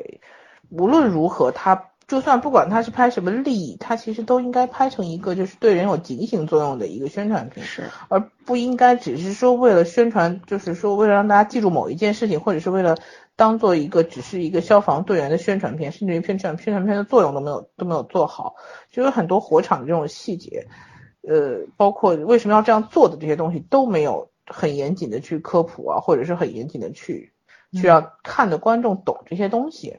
我举个很不恰当的例子，因为我特别特别生气的原因在于说，并不是说他们一定要就是喊口号这些东西不能喊，我当然觉得可以喊，因为确实有些东西是是需要人的。现场是需要激发那种对慷慨激昂的东西，是要喊的，你不能一直喊，对吧？你第一不能一直喊，第二不能只喊口号都没讲出来，就是我们看的时候，你嗯并不知道你到底是想表达什么。我我举的例子就是，呃，那叫什么《星际穿越》。那个片那个片子整个的怎么涉及到的这些理论知识，可可比说实话要比这消防火场这些复杂多了。那个是复杂多了，而不是说重要或者不重要，那就是复杂多了。因为那个涉及到很多生活用生活里面用不到的常识性的东西，理论上的一些东西。嗯。但是那个片子到最后就是说，可能看还是有点吃力，可是还是能看懂的。你起码能看懂，你认真看就能看懂一半的吧。嗯。但是这个片子里面真的就。没谈到，不是说没谈懂，是根本就没谈到，就是你日常这些这些很粗糙，就是那些这些这些异常的情况应该怎么应对，然后工厂的情况，不光是你在家里的情况，是在工厂的一些安全性操作，就是没有让人会有反思和警惕，哭也哭不出来，笑也笑不出来，然后回头想想也不知道自己日常要警惕什么。我今天看的一篇文章还在写说。呃，如果你跟你你不要跟消你你不要跟消防逆行，他就不会跟火灾逆行。这句话其实大意是什么懂？就是大家都懂，你只要日常注意消防安全，其实这种隐患的可能性会大大减减小。对对，但是但是这个剧里面的完完全全都没有讲到。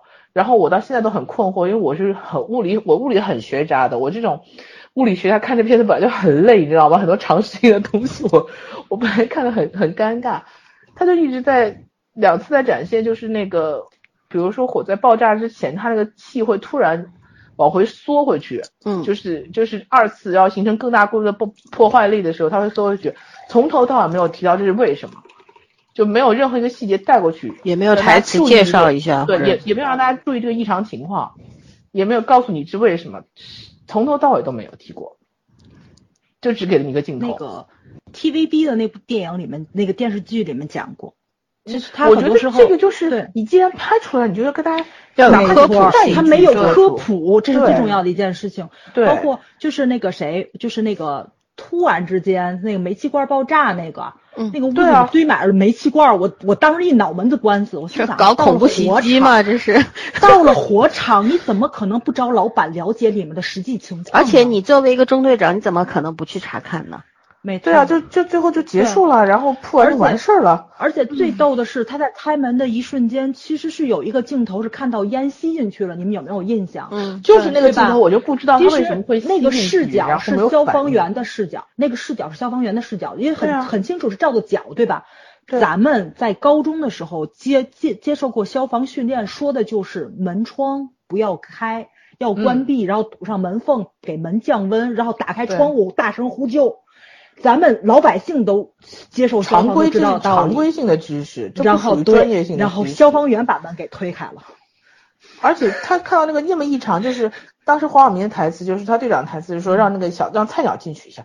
我心想说，他就在菜鸟，他基本的常识培训，他上岗前总是有的，他是有的。对，这东西他不能菜到这个程度吧，就毫无反应。他看到这么异常的情况，然后他突然还去推门，然后边叫人边推门。这个太夸张了，所以我就觉得他们在黑消防员啊。嗯，啊，反正他是很多那什么的问题，就是其实你就细想，我觉得很多观众其实都能明白他在里面就那些消防漏洞是什么，但就是大家的情绪已经完全被他影片牵着走了，你是没有办法去细想这个问题。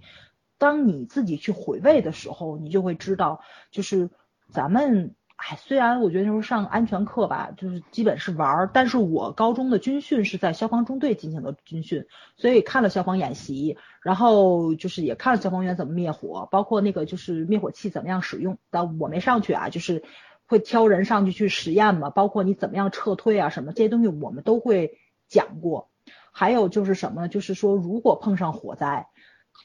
第一反应就是自救，就是自救，不要等消防员来，就是你一定要自己去争取自己的命。包括就是天津是前年还是大前年有一个就是那个高层着火了，就是写字楼高层着火了。然后我印象特别深，就是听朋友的朋友讲的，就是说别人的男朋友听到了这个消息，安慰呀，或者说带你去吃饭啊什么的，然后。朋友的朋友的男朋友给她买了个消防面具，然后她一问，她男朋友是消防员，就是买那种就是那种防烟的那种面具，定期你换里面的滤芯儿怎么就可以了，非常轻便，放到包里面带着就行了。因为他跟你说的是，你用毛巾叠了，就是加了水叠了很多褶，你也是跑不了多少的，那个就是隔烟性并不强，只有这个东西才是真真正正能保命的。包括发生了这种事情之后，先脱丝袜。先脱丝袜，摘首饰，嗯，对对对对对，摘首饰，因为那个摘到身上的这些东西，对，没错，就这些东西，其实就是他这里面都应该去讲一下了，他都没有去讲，就包括咱们有时候看那个就是空难片，你们有没有印象？就从飞机上往下跳那个滑梯的时候，对，然后你摘了眼镜，摘了脱了鞋，脱了鞋，然后对，摘掉手表，一般都是行李不能带，任何尖锐的东西都不可以，都不能带。丝袜是第一要脱下来，大家都不知道为什么，因为那东西一撩直接粘身上了。那个是飞机没有让脱丝袜，飞机上脱高跟鞋。对，啊，但是但是火场必须得这样。你想当初那个那为什么最后他的烧伤面积是最大的？是因为他就是当时穿的那个行头丝袜着了嘛？嗯，着了。对，还有就是摘了隐形眼镜，这个是现在大家都不会注意的一个事情。那个东西非常厉害，出来就失明，就一定要摘了隐形眼镜。对隐隐形眼镜也是一定要摘的，然后还是有必要把框架带上。对它这些东西其实都是可以科普一下，在 惜命啊，这怕死怕死，这这真的是怕死。对，还有就是那个说什么高层着火一定要往下跑，不要往上跑，越往上跑越别坐电梯，最基本的消防通道别堵死。对，我现在看到很多居民楼，大家为了方便把家里边杂物什么堆在消防通道里面，这不。真出事儿，这就侥幸心，是吧？真的是开始那个开场那个那个饭店的很多那种问题，其实是很多很多现实中的问题，比如说消防通道堆的都是东西啊，然后那个装修的用的这些材料都平时都是易燃的嘛，怎么通过的消防检查呢？唉，这个问题不能问，不敢问，说实话。而且刚开始，我觉得黄晓明那个角色其实还挺帅的，就是瞬间就第一反应就是把火引出去嘛，就是把那个窗户打碎了，然后那个气流把火就给卷出去了，那个时候就救了他大家一命嘛。那个时候真的真的是挺帅，就是以火治火，对对对对对。这是因为他们去消防队待过一段时间，对，没错，对。编剧也在消防队待过，所以有一些常识上的东西，可能一些技巧上他们是知道的，所以都写进去了。没错，但是很多很多那种就是说真真正正能让老百姓实用上的东西，它其实是没有写的特别的。其实不需要直接讲，就是在这个呃，就是说居民，你他不是有一个镜头，就是那个爆炸的时候，整个楼呃几里地外的楼那窗窗窗户什么全部炸掉了吗？然后其实，在这个里边完全是可以加入细节进去的，怎么怎么怎么个逃跑，怎么个弄，对吧？怎么个逃命这个方式，其实都可以在细节里面强化进去。全部给了慢镜头了，吧时间。嗯，那个就是如果大家逃不出火场的话，尽量要贴墙。就是贴墙待着，因为就是他对他这里面演的可能是那个烟并不是很浓，所以他们没有按照那个正常的那个火场里面搜救方式。一般来说，消防员进来都是按墙围着走一圈。如果烟雾浓度很大的话，你在屋子中间他们是看不到你，会把你带出去的。所以一定要贴墙走。他们会呃，从屋里进来，不知道是从左往右还是从右往左，反正是一个时针的这种方向去走，然后去搜救。所以那个孩子躲在那个柜子里，让我很无语，你知道吗？小孩正常，小孩不不懂啊，对对对，小孩对还正常。我只能这样这样。就是我真的是缺觉得我们国家缺乏对这种基础性的安全知识的教育，对教育，对对对，这东西其实就应该从小孩那个开始培养，教起来。小幼儿园就要开始教这些，就像现在幼儿园。开始教垃圾分类一样，你这东西就是要基数要增大嘛，对吧？从小就要灌输这种。就当初汶川地震的时候，那个就是经常演练地震的那个学校，不就伤亡最少吗？是，因为这东西不可能到事儿上才会去想。对，大人的那个求生意志跟那个嘛。都比较强，其实孩子就是是那种很弱小，如果边上没有成人的话，他们在没有自救的意识，是很容易就折损在这种灾难里面的。所以他其实能够通过这个孩子这个角色去教一些那个，就是那个可以加一句台词，就是让中队长跟他说：“孩子啊，以后怎样怎样怎样，是吧？”没错没错，嗯，就可以了。对，OK，咱不吐槽，再吐下去没完了。再拖下去俩钟头吐满了，咱们聊聊这个吧。我今天啊，在网上看到一个说法，其实也算是对这部电影的一个说法。我看到这么一条，我也气不打一处来。嗯，这么这么说的，他说，呃，消防队不都是我们的纳税纳税人交的钱养活的吗？他们保护我们不是应该的吗？有什么好歌颂的？然后你看病，你看病不给医院交钱呐？真是的。但我就想说，那。换位，嗯，我们也给你交钱，你去吗？对不对？对啊，就就很简单的一个道理，对吧？就是我觉得就是说，在这个电影里面，为什么我我后来想了一下，为什么会有这样的说法出现？可能就是对这个电影的一些一些逆反的那种心理吧。就是你夸赞他们勇敢，你不能只夸赞他们勇敢，因为你只夸赞他们勇敢，要歌颂他们的话，就变成了一种宣传手段，一种赚钱的工具。那这个就会让观众产生一种逆反心理，对吧？甚至于有很多那个，我还看到一种说法，说的是不仅仅是上访兵啊，还说一些当兵的，说现在当兵的待遇不是好吗？尤其一些山沟沟里的一些士兵出来当兵就是多一条生路，要不然就在家里面种田呢，还是什么的。我看到这些东西，话也挺无语的。我我很生气，我就觉得其实咱们啊。没有必要把一个职业或者怎么样，就或者这样一个行业想的过于伟大、高尚或者神神化它，把它捧上神坛，其实都不需要。我觉得有这种思想也很危险。现在很多人有这种思想，其实很危险。但是呢，咱们也不需要去贬低他们。你不要说，因为这样的一些行业，我就说一开始就说了，你像这样的一些行业，它是具有神性的，它确实具有神性。为什么？不是每个人给你钱。对吧？对，你你就敢上啊，是吧？有些人说那是钱给的没到位，还有一种说法哦，补充一个最恶心的说法，说现在一个消防员牺牲的话，他总总的补助啊什么的，国家的一些赔偿啊什么，差不多有两百万，怎么怎么怎么说？有很多人就是拿钱去呃拿命去换钱，我靠！我看到这条的时候，我他妈差点气死，你知道吗？你的父母把你养大，给你两百万，让你去火车上感觉跟骗保有什么区别？这种你去吗？对吧？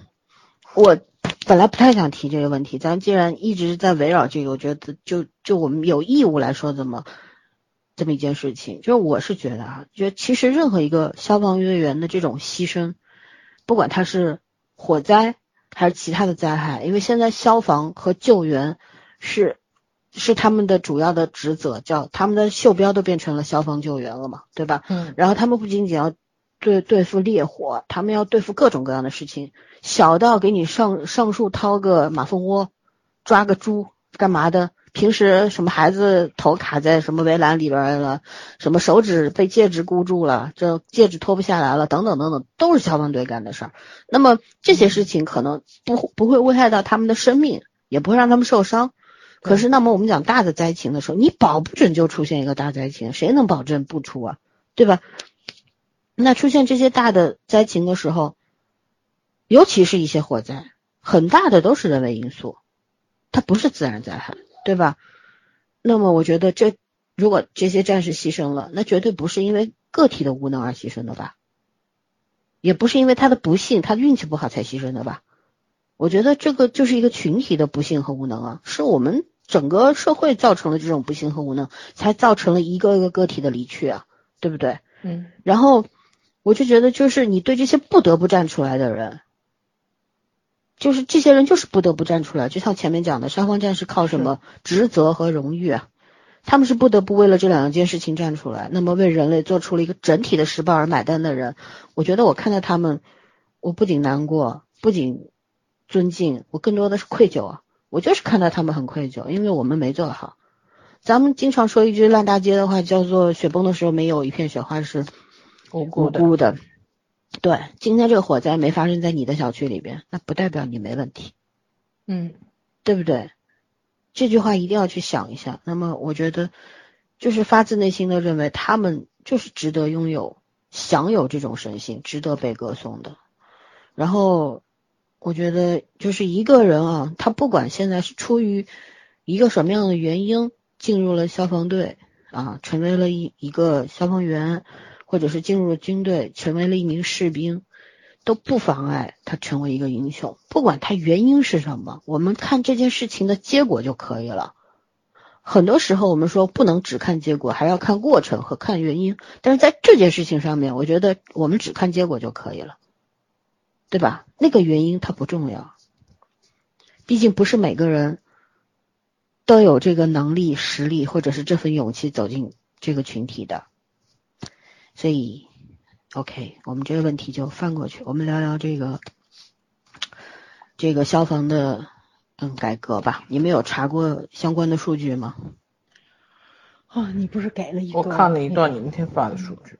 嗯，OK，就简单的聊一下吧，因为我们每一次发生，包括你们天津这个呃滨海地区的大爆炸啊，那个时候八月十三号。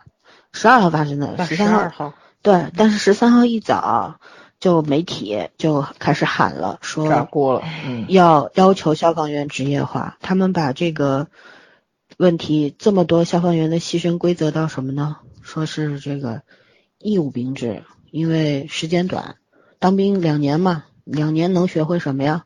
你什么都没学会，你就进火场，你不是草菅人命吗？就有很多这种说法，但其实不是啊，就不这个东西。不完全，就有的时候我们说，哎，经验越多，肯定伤亡就避免伤亡的可能性更大，对吧？嗯。可是有的时候不是，嗯，这只是一种概率吧，我觉得。嗯嗯。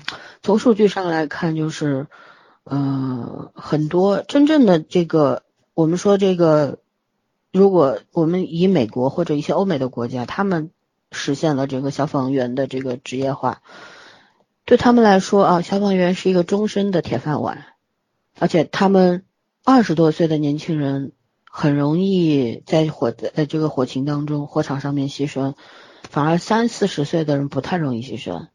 那我们要去考虑一下是什么原因呢？是吧？就是因为惜命了嘛。而且在美国最好笑的，他们还会有一些这种志愿者消志愿性的消防员，就是业余的嘛。就像那些救援队员也是业余的一样，他们有一颗热心，可是有没有技术，有没有专业能力，这就两说了，是吧？嗯。另外一种呢是那种企业型的，就咱在咱这儿也有，咱们其实不仅仅有这个义务兵制的消防员、士官制、军官制，我们也有这个职业化的，就是企业性的，有有，但是这些人正因为职业化了。他们可能在救援这件事情上面会有更多的顾虑，因为身上没有这身军装，有军装的时候是义无反顾，必须往前冲；没有这身军装的时候，性质可能就会不一样。但是我们好在哪儿呢？我们现在是军队改制下来的，改制下来之后，其实性质跟以前有什么区别吗？我觉得仅仅是待遇上面的，呃，这个区别，待遇更好了，保障更多了。还有一个就是。嗯，怎么说呢？可能在专业上面会更加系统的做培训，对吧？我们也看到现在消防员队伍里边有很多的女消防员作为文职过来，那么也会加强整个系统性的加强这个队伍的专业性。可是呢，这是咱们中国的中国特色的消防职业化，我们因为有过以军队转转制这个为基础发展起来的，所以我们会比国外的更好在这方面。但是在美国有很多很多的例子，你比方说，嗯，有有一些案例啊，比方说那个美国消防局两千零两二零幺幺年的时候，它平均每十万次火灾有两点五一个人牺牲。那么在我们公安报的年报上面呢，我们中国消防员扑救火灾十二点五万起，六名消防员牺牲。这个数据说明什么？并不是越先进的国家，它的能力就越强。对对。或者越越早进行到职业化的国家，它的专业性就越强，不是这样说的。嗯嗯，对。然后，美国三十多岁的消防员死亡率最低。二十岁的其次，四十往上的消防员死亡率较高，那是为什么呢？也是因为他职业化了之后，这个年龄大了以后，你想想看，会产生体能上的很多的原因。但我们国家原先因为制度的原因，很多消防员不到三十岁就退役了，不到三十岁就退役，说明什么？就是他们在他们体力最旺盛的时候在做这个职业，而体力下降的时候离开了这个职业，可能。他们去，嗯，军转民之后就可以从上从从事其他其他的这个行业了。所以说，数据这个东西代表什么呢？并不是具有绝对性，而是处于一种标准吧。就是我们从数据上、大数据上可以看出来，就是没有绝对性的东西。不是说啊，你尽早的实现职业化，我们的嗯灾情就不会发生，或者说我们在发生灾情的时候。人员伤亡就会减低，并不是这个样子的，所以光光嘴上喊说，哎，我们要职业化，我们就可以避免什么什么，这件事情其实是个伪命题，对吧？然后，嗯，所以我是对我们现在这个消防消防制度的改革非常看好的，就因为我们是以军队转化过来的，会不一样，对，然后。基本上就是我的看法就是这样，你们是怎么看的呢？嗯，其实那个我后来也查了一下，我发现其实咱们国家那个消防，嗯，比我想象中要专业。对呀，对，本来 就是啊。没错，没错，没错。你那天说不专业，我跟你说不可能不专业，没错？没错，对对，就是。可能还是停留在，我觉得还就还是老外的那个电影洗脑功力特别强，你知道吧？对，因为你有时候就是咱可能就是参与不到这个方面，因为咱毕竟在生活在城市里面嘛，大部分的可能还都是那个什么，就是建筑消防类的。然后后来发现好像就是山林那边，咱们国家的这个森林消防这方面也是在慢慢往上赶。嗯，比如说正常招收消防员的话，其中有三分之一的人都是森林消防的那个专业，就是培养出来的。对，嗯，就是。可能某些方面，比如说，因为我那天看了一篇报道写了嘛，就是说很多那个消防专家说的是，咱们的那个就是空军力量上，比如说像这种就是那种吸水的飞机啊，我我不知道那那个学名具体是什么，反正就类似于这种比较高效能的这种辅助类的这种高科技的这种工具，咱们可能比较少，不像国外似的配备的这么多，因为毕竟。美国那边好像森林大火确实是太频繁了，咱没事就能看那个新闻，对，所以呢，就是不像那边配备这么多，咱们这边大部分还都是以人去推。但是如果说真的就是像老森说的那个，从那个案件上这个比例来看的话，咱们这边人员伤亡真的要数据比他们低很多，真的低的不是一星半点，还真不是说他那边的装备越先进，他死亡的人数就会越少。嗯，这个事情，嗯，就是。跟想象中还确实是有一定的出入，这句话真的真得用数据去说话，对，嗯，所以我觉着确实咱们国家可能也是各方面都在慢慢的往上去怎么说呢？去去这个发展，但是还真的没有一部特别行之有效的这个影片来给大家去看一看。从这个方面来说，其实我觉得《烈火英雄》有一定的意义在，就是它让大家去关注这个方面了，关注消防这个方面了，不管是。哪一类的消防？但是至少大家是把目光投到这个领域上去，去关注，更关注于这个职业上的这个东西在了。对，因为毕竟我真觉得就是各种种类的消防的这个影片，还真是欧美那边拍的会更多一点。就哪怕说是香港，可能这个从影片数量跟质量上来说，也比咱们那个咱们这个大陆这边要那个怎么起步早很多很多很多年。对，影视方面怎么样去赶超？哎，还真的是就怎么样去呈现吧，你如实的呈现。就是因为我我补充一下，就是现在这种消防改制之后啊，我就觉得优点要大于。嗯，缺点吧，缺点，但我们还需要一个完善的过程。我前几天看到一个微博上的消息说，原先因为是消防是武警嘛，是是军队性质的，他上高速啊什么都是不需要收费的嘛。现在不是改公务员，他也不不知道归类于警还是民，对吧？然后他们下高速的时候还赶上收费了。救完我回来还让他们交钱，所以我觉得在政策政策方面还是需要进一步的去完善，是吧？这些东西还还是我觉得需要很长的一段时间。那我刚刚说到我那个朋友，就是曾经是一个消防官，呃，消防军官啊，嗯，他就跟我说，当时在呃，其实以他的亲身经历来讲，就是说。嗯，消防员一般的义务制的情况下，就当两年兵嘛。他两年里边，他可能遇上这种大型火灾的这个几率是很低的。一般都是，比方说你你是在这个辖区里面的，可能平时就是一些小的火灾呀，甚至于不是火灾，就是嗯那个什么家里边有一些什么东西，什么狗关注啦，老人关注啦，还有什么捅了马蜂窝啦，他们经常会接触到这样的事情。但是他们平时非常刻苦的训练，就是为了去对付大灾情发生的大火灾发生的这种状况的。平时那些小小的那些问题啊，就出动个一辆车啊什么的，出动一一小队一个班的人就解决了嘛。所以有的时候也造成一种什么经验上面的欠缺。一旦发生这种大型的火灾的时候，因为平时没有经历过。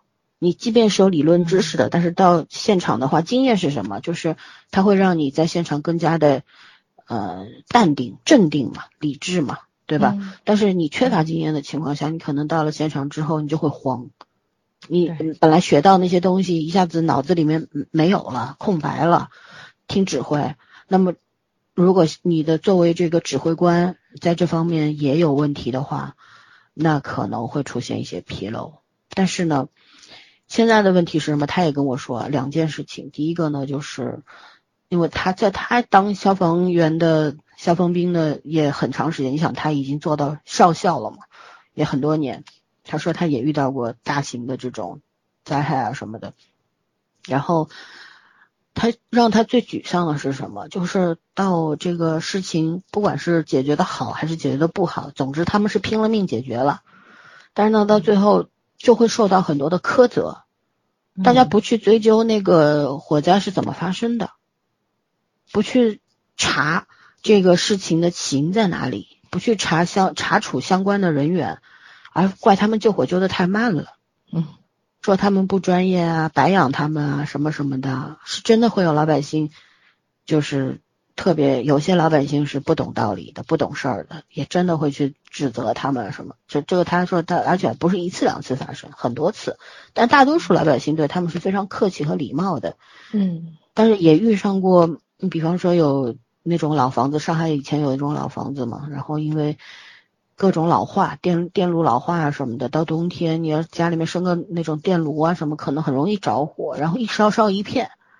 不是烧一户人家，因为都是木头结构嘛，你可能把连着的好几户人家全烧了，那这个经济损失就非常大嘛。那么你作为就是你本身你家如果出这造成的这个火灾，然后现在反正消防员把你扑灭了，可是他们会反过来怪消防你，他一想到自己财产损失这么大，面临着很大的一个民事的赔偿，没钱，然后就把这个气全撒在消消防员身上。他说他还被扇过耳光，扇过耳光，对。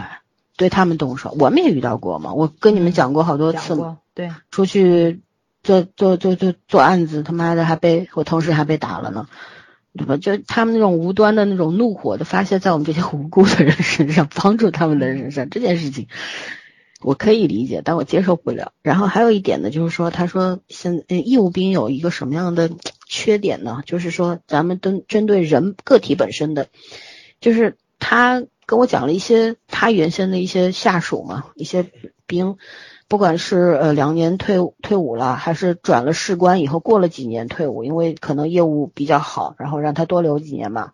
因为真正能够现在都不存在什么士官考军校、士士兵提干这种事情都没有了，以前是有的。那么真正能够提干的或者考军校的人是凤毛麟角，特别特别少。大多数人其实就是当完两年兵或者三年兵、四年兵就回去了。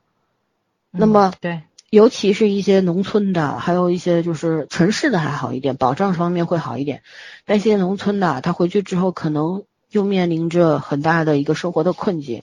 同龄人可能还上了高中啊，上了大学啊什么的，在早先的时候，初中就可以，初中毕业就可以当兵了。现在都会要求高中以上学历了嘛，对吧？甚至大学什么的，我们的整个文化基础在提高，我们的军队啊。但以前的话没有这么高的要求。那么那这样的一些士兵，他回去之后，空有一身，跑得动，他打得动，可是你在日常的生活中 这些东西能干嘛？那么他就面临着很多什么，他的下属去做保安。然后呢，还会有一些就是说私营的消防队，你们听说过吗？就是一些企业的或者地方上面的私营消防队，会招收这些人进去，就是退退伍的消防兵进去，但是给的薪资待遇是非常非常低的。哦，就跟美国不一样，非常低，因为他们就是那种知道你没有没有用武之地嘛，知道你找份工作很难嘛，嗯，等于是剥剥削你嘛。嗯，对吧？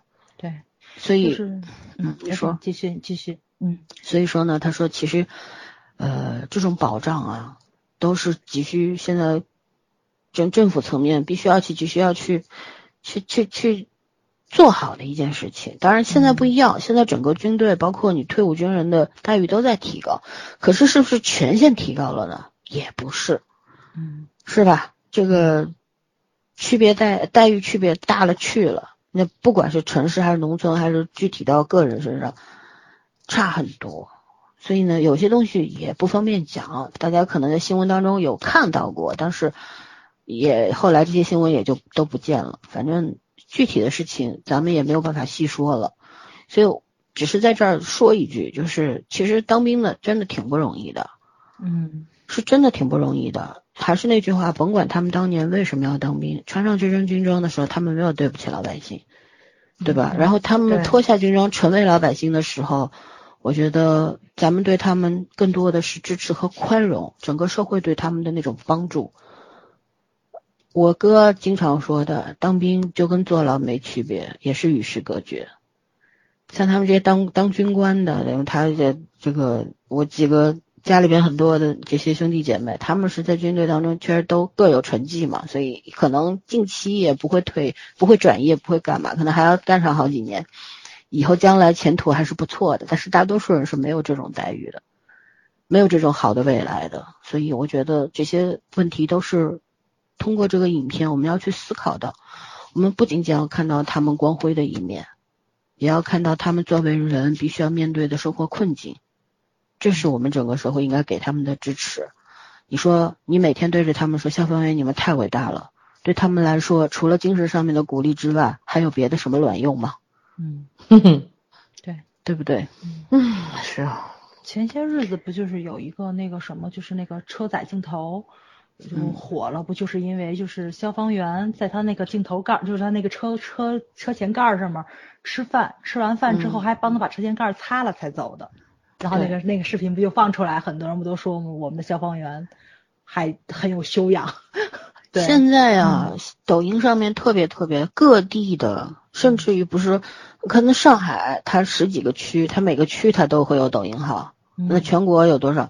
他们都在，就是现在很多的官方啊，包括警警察、公安啊等等啊，军队啊，他们都各有抖音号，因为都是包括我们现在现在外交部都有。进驻进进驻抖音了，那么他们就通过这种现在现代化的这种大家更多的年轻人可以接受的这种渠道啊去做宣传，对对，而且很俏皮。我那天看到一个就是你们天津的那个河东还是哪里呀？嗯，是有这地方吗？有河东区，嗯，呃，对，就消防队在街上那个救水。跑水管不是，就是平时的训练，拉着水管接力跑嘛。因为河东是淹的就重灾区，公交车都没顶。你想那那得多深的水吧？对，然后他们就是练习呃训练完了之后回来，然后对着就是路上不都有监控嘛，都有天网嘛，然后真的是很年轻的，可能九五后消防员吧，跑过来还做了非常。有意思的就是那种街舞的动作，你知道吗？对着镜头做了，然后评论区大家都都觉得很可爱，说现在自自从九九零后成为社会的主流之后，整个官方都开始俏皮了啊！对对，嗯，对我其实觉得这个是一个挺好的一个信号，就是咱们。其实现实生活当中啊，都在与时俱进。你看，连外交部都进驻抖音了，对吧？对。但是在电影里边，我觉得这个电影拍的跟三十年前的那种，嗯，没错，差不多。年代啊，对，就整个工业流，各工业化是变先进了，可是其他的方面倒回去了，太陈旧了。这件事情让我特别的那个什么，我觉得以后咱们。是不是不不需要请香港导演来拍片儿啊？咱们能不能让我们本土导演？这个香港导演可以不用再考虑了。对，包括监制刘伟强啊，之前拍的《建军大业》，对吧？豆瓣连评分都没开呢，是吧？这个，而且就是曾经有过好成绩的导演，甚至编剧、演员，不代表他一辈子都行。嗯嗯，是吧？对。我觉得这个这位陈导，你就像给了他一个小孩儿，你突然给了他好多好多钱，让他随便造，他就造出来这么一个东西，就这种感觉。前些日子不有人开玩笑说嘛，中国影史上前三位没有一个是学影视出身的，吴京对吧？练武打的，郭导学法律的，还有谁来着？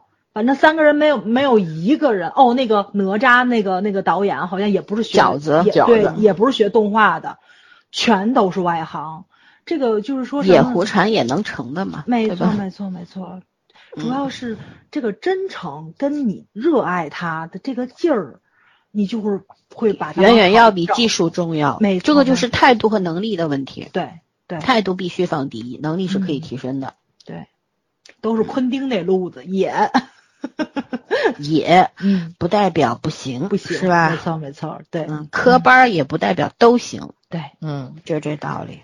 唉，反正你要说真不好，这片儿我觉得也能看。反正我在电影院里面看的也挺爽的。对你，毕竟他的那个，我跟你说吧，太厉害了。嗯，三年前的我们看这个片子，或者说这三年咱没做电台看这个片子，说不定还能勉强看过去，搞不好都会不会不会吐槽的这么厉害。嗯，但是当你看过太多好的作品之后，你内心是有一把尺子，你就是你你内内心那根线早就提高很多了。对，你再去看它的时候，你就会各种挑刺儿。嗯，但我们我们主要为什么要又拿出？咱们毕竟都是自己掏钱买的票，也没人请我们看，对吧？我们自发的。我们对着 对于国产主旋律片子，我们一向是非常支持的。从《战狼》到《流浪地球》。到红海行动，我们都非常支持，我们都花了钱去买了票，花了时间去看，花了时间做功课，然后做节目。为什么？我们真的不是为了吐槽，对我们今天所说的一切都是希望带着一个观众的那种赤诚的心理，就是觉得以后其实这个题材多好呀。当我知道有这个题材拍成电影的时候，我特别高兴，所以我看完电影之后心里哇凉哇凉的。形成了这么大的反差，就是因为拍的太次了，嗯，就这种感觉。他能但凡能拍好的话，我说不定还能去二刷、二刷、三刷，甚至于努力的推荐给其他人看，对吧？但是现在，所以以这种心态来说的话，我们做节目其实就是以我们微博的力量，希望能够也为这个国产主旋律片儿，或者说我们国产影视剧前进进。做一点点小小的贡献吧，嗯，对吧？作为一个观众的，我们的真真实的想法就是这个样子，嗯，对，嗯，但我们也知道，我们其实也斟酌过要不要做这个，还是要聊一聊的，还是要聊一聊。因为第一呢，你看今天我们聊了很多，我们只花了大概十分钟的时间去挑挑 bug，对吧？大多数时间我们都在做我们所知道的一些理论知识、一些科普的东西。那我觉得我们。另一层的意思，就是想让我们的听众更多的、更好的，虽然电影里面没有给到的一些信息，我们来做补充，希望听众们能够更好的去了解。然后以后我们都要做好孩子，不要添乱，对吧？如果你看到家里高楼里边消防通道被堵了，你的邻居做了一些对这个有安全隐患的事情的时候，希望不要。只扫门前雪，也多劝劝别人，对吧？这个一定要科普一下，可乐是最好的灭火器材，就是一定要把它摇完了之后拧开，然后喷喷它，狂喷，就摁住了，狂喷。那个可乐这么吓人，咱们怎么能喝得下去呢？还能刷马桶？你说它到底是什么功能？可乐去污简直是一神器。没错，对呀，所以我一直觉得这玩意儿到底要不要喝呀？家里 家里可以不备不备灭火器，但是可要放几瓶可乐，是真的。对，而且说实话，可乐还真的挺神奇的。就是如果你有那种，呃，经常容易神经性头痛的话，可乐喝下去特别快。嗯，我就经常喝可乐，但我只喝那个无糖的。嗯，它不是就是正常那种可乐，你就是神经性头痛的人，很多人喝那个就比喝药还快。我我我就有神经性头痛嘛，对。所以其实真的，我们我觉得啊，这个影片它有一个很好的好处，就是第一呢，我们认识到了，我们从我们的对消防员的。这个扁平化的概念里面，可以现在能够初步的了解他们到底是一个什么样的存在和以及他们存在的意义是什么。嗯。另外一个呢，我们也通过这个影片啊，知道了这个火灾的危害性，然后我们从我做起，点滴做起啊，这个防范于未然。嗯。是吧？别做惹祸精，因为咱承担不起后果。可能你这个一个不小心，或者你一时的侥幸心理啊。你造成的不是你自家的损失，你会造成别人的损失，甚至于别人性生命的损失，那个后果，我估计你也会得 PTSD。所以大家还是不要带着任何的侥幸心理，踏踏实实生活吧。嗯，对吧？对。啊，那咱讲完了吗？啊，讲完了吧。我多说一句，我特意从。等到影片的那个都完事儿之后，因为他那个影片最后结尾的时候去介绍了一下剧组请的那些专业人士嘛，我数了数，一共就是剧组请了七十五位的跟组消防员。嗯，其实咱没看出来有这么多，是吧？它里边消防员很多是 退役，很多那个群演是退役的消防员演的。对对对。然后一共是五位场务消防员，还有消防道具不对，叫道具消防车的司机，然后道具消防车操作技术员。其实它里面是真的有很多比较专业的人在里面，我觉得特别可惜，他没有讲出来。但是这些东西咱们其实通过细节，然后再结合报道，你是能看出来的。比如说那个小明哥，就是那个黄晓明演的那个角色，他们两个人最后渴到去喝那个泡沫水，就证明他们那个管子里面，其实在灭火的是用泡沫去灭的。然后，然后所有那个水来了之后，其实都是在给灌区降温。降温，对。但是呢，最后有有一个无法理解的镜头，就是那个谁，杜江他们被被截在那个化工罐那儿的时候。最后流淌火是被水灭的，这是一个小 bug。对，嗯，咱可以咱泡沫才能够，咱可以理解那个，没错没错，咱就理解那个不是流淌火就可以了，就是艺术加工吧。对对，艺术加工就是火直接烧过来就完了。对，所以水是能灭的。嗯，其实它真的是很多比较专业的东西，它没有通过影片。那些镜头展现出来，我觉得很可惜，因为他用的还是很专业的，该用的地方他都用到位了，对，但是他没有解释，这个就让观众们看的有点点一头雾水，这个特别特别的可惜。因为看那个就是还不是纪实文学，我搜的是那个搜狐的新闻，七幺六大孤山的这个从头到尾的那个，他从刚开始是什么样的一个灭火思路，到人员凑齐了之后，然后根据当时的情况转变思路，然后包括就是到最后阶段的总攻，嗯，对对对，就是全省救援来了之后重新调配人手，包括那个就是后来第六次爆炸之后那个就是转到化学罐的时候，他们怎么样？重新部署攻坚组，所有的思路都非常对，所以侯勇演的那个角色实在是太牛的一个人了。就这个人下的每一个命令都恰到好处，但是电影里没有演出来，特别可惜。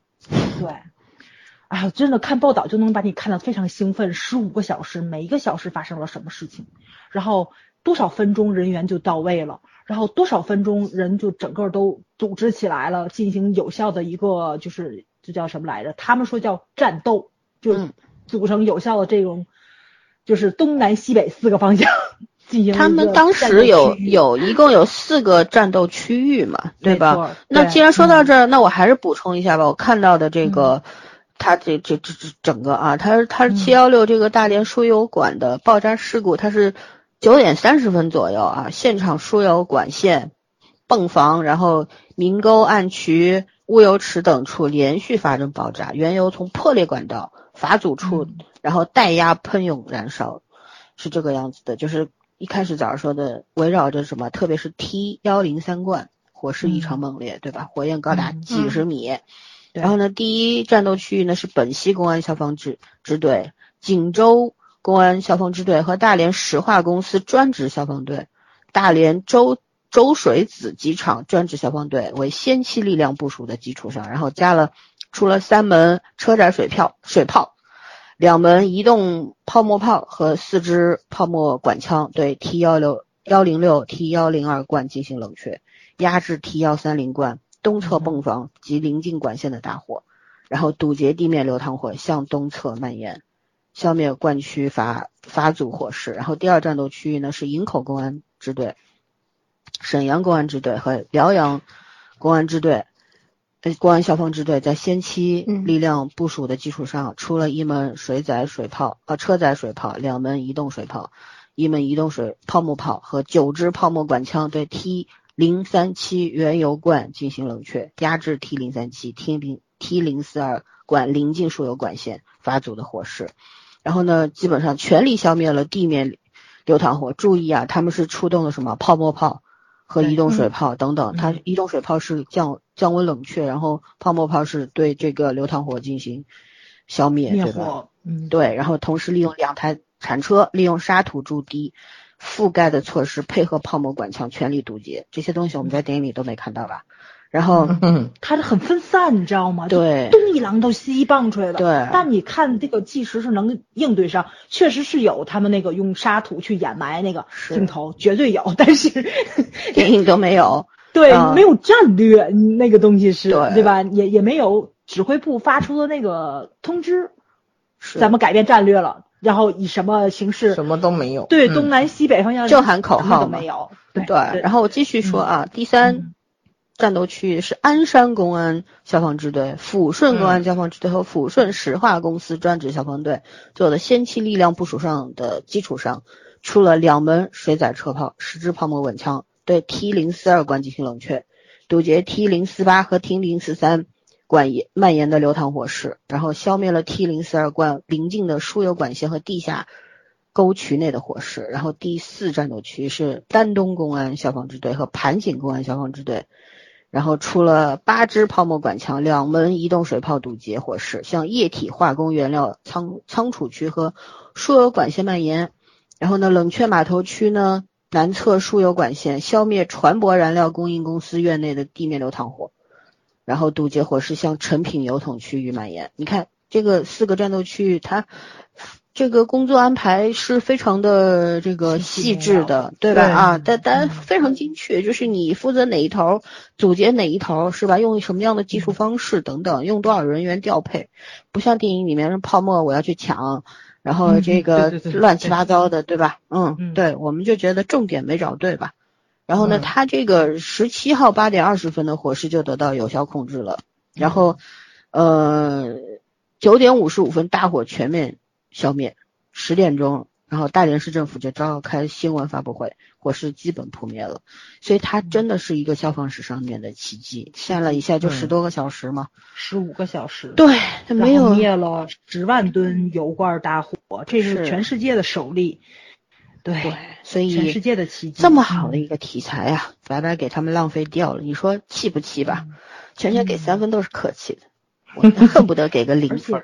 他六次爆炸呀，我觉得真是太厉害了，六次爆炸都没让他蔓延出去，这十五个小时真是太可怕了。对，还有那个谁，就是杜江拍那个视频那点，就是因为看了那个计时的那个视频，人家是用摄像机拍的，嗯，对，呃，对，那个对，然后说的是所有的那个就手机都已经被泡沫侵坏了，对，然后也有人用手机留的视频是那个什么天津大火的时候是，哎，是天津大火还是大连忘了，反正我反正我看的就是后遣部队赶到现场一看那个火，先掏手机，一人录句话，把手机留在车上下的车，嗯。是这个样子，就是因为你在这里面，你的手机已经保不住了，已经肯定保不住呀。对对对对，所以他这个，哎，而且杜江还把手机扔出去，我心想你不怕那边着火吗？扔出去有什么用吗？就是那种，对对对，哎，所以哎，非常的怎么说呢？挺任性的，挺儿戏的，太理性了，你知道吗？其实咱这种太理性的人看不了这种，就这种。谁说的？他要拍的足够好，那你想《红海行动》，我也觉得很多 bug 呀。可是为什么我我看了很多遍呢？对吧？我前两天八一建军节，你知道我看完《六号行动》回家，我我看了两遍，看了《战狼一》和《红海行动》。虽然《战狼一》真的不怎么样，是一个 网网文军事网文改的，但是我看的我觉得哎比那个好看多了，我洗洗眼睛吧，就那种。真的是，我就觉得这种灾难片啊应该拍，尤其涉及到这种军方的这种灾难片，一定要拍。包括我们汶川的时候，我觉得有个很好的题材，就是当时我们有一个呃是这个我们的空军。伞降进去的时候，散降就对对对对，这个以后我们再说，今天不不说了，时间太短。但是大家有兴趣的话，可以去百度上查一下或者怎么样，去看一看当时事件怎么样。其实这些东西都可以拍，这个是一个很大的一个领域，可完全可以把我们这个我们想要歌颂的地方歌颂好，对吧？想要还原的细节还原好，这个才是真正对老百姓有教育意义的。咱不需要洗脑，咱要的是正面的教育。对吧？没错，没错。嗯，好好的科普一下。嗯，是太太重要了。嗯，对，这个呢也从根儿上，大家其实就是每个人，你能够注意自己身边的事儿，自己注意自己自身的这个安全意识，提高意识的话，那以后肯定会减少这个事故的发生率嘛，对吧？嗯嗯，我觉得这这个东西。我我我就这么说吧，我给这个电影再鼓把劲儿，这算第一次正正式拍拍这么大的场面，他有些地方做的挺好的，对吧？但是有些地方欠缺的挺多的，希望下一次拍的时候，嗯，就能够在这个基础上好好的提升一下，因为我们现在在工业化这方面没问题了吧？那么我们是不是要在火场做的非常棒？对，为什能不能在剧情方面，在人物方面多下点功夫？嗯，是吧？对，别再请这该死的导演了，真的，我们国内能够拍这种片子的导演多了去了，干嘛找他们？钱给他们挣干嘛？对不对？脑残，嗯嗯。啊，行吧，那咱就说到这儿吧，好吧？嗯哼，嗯，其实就最后说一句吧，以后如果在我们的视频平台上有资源的情况下，大家也是可以看一下的，接受一下教育是好的，但是。而且现在电影院吧，你要真的很喜欢这方面题材，也可以去看，因为电影票也不贵，是吧？去看看吧，然后说不定还能够碰上英勇的消防队过来，对，大家同场感受一下气氛啊！我那天确实是被感，可我不是被他们感动的，我其实当时我记得一群里面有个群友说，哎，因为我当时后边有个小孩一直在吵嘛，我后面一排那小孩一直吵，我就坐到了消防员那一排去了。我其实真的刻意在。观影的过程当中观察了一下他们，他们非常非常淡定，就真的电影 现实当中惨太多了，就电影里边只还原了十分之一都不到吧。就他们一开始因为都吃着爆米花喝着可乐，还还挺那什么的，还有点动静，悠闲是吧？对，后边看看完之后，大家目送他们离场，我也观察了一下，我走在他们后面嘛，然后特地绕过去看了一下他们。我就觉得他们都很淡定，真的很淡定，就是那种看完了走了，就那种。对对，主要咱看那纪录片也是啊，就那帮消防员特镇静的感觉，是吧？没有一个慌乱的。这是人家的职业啊，就是因为专业才会淡定嘛。没错没错没错。对。哎呀，所以电影里面演的有点闹腾，真是有勇无谋，黑我们消防员。对对，嗯。好吧，那就到这儿吧，不继续说了。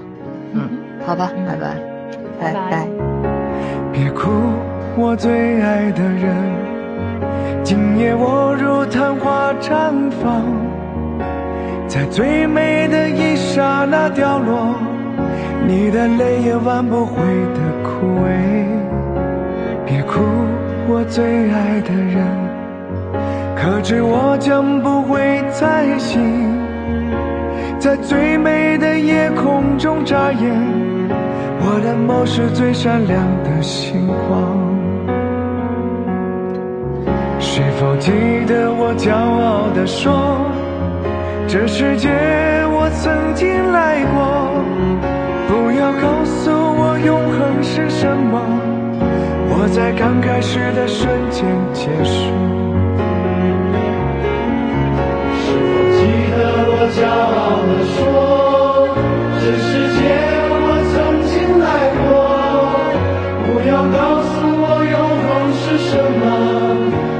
在最灿烂的瞬间毁灭。别哭。我最爱的人，今夜我如昙花绽放，在最美的一刹那凋落，你的泪也挽不回。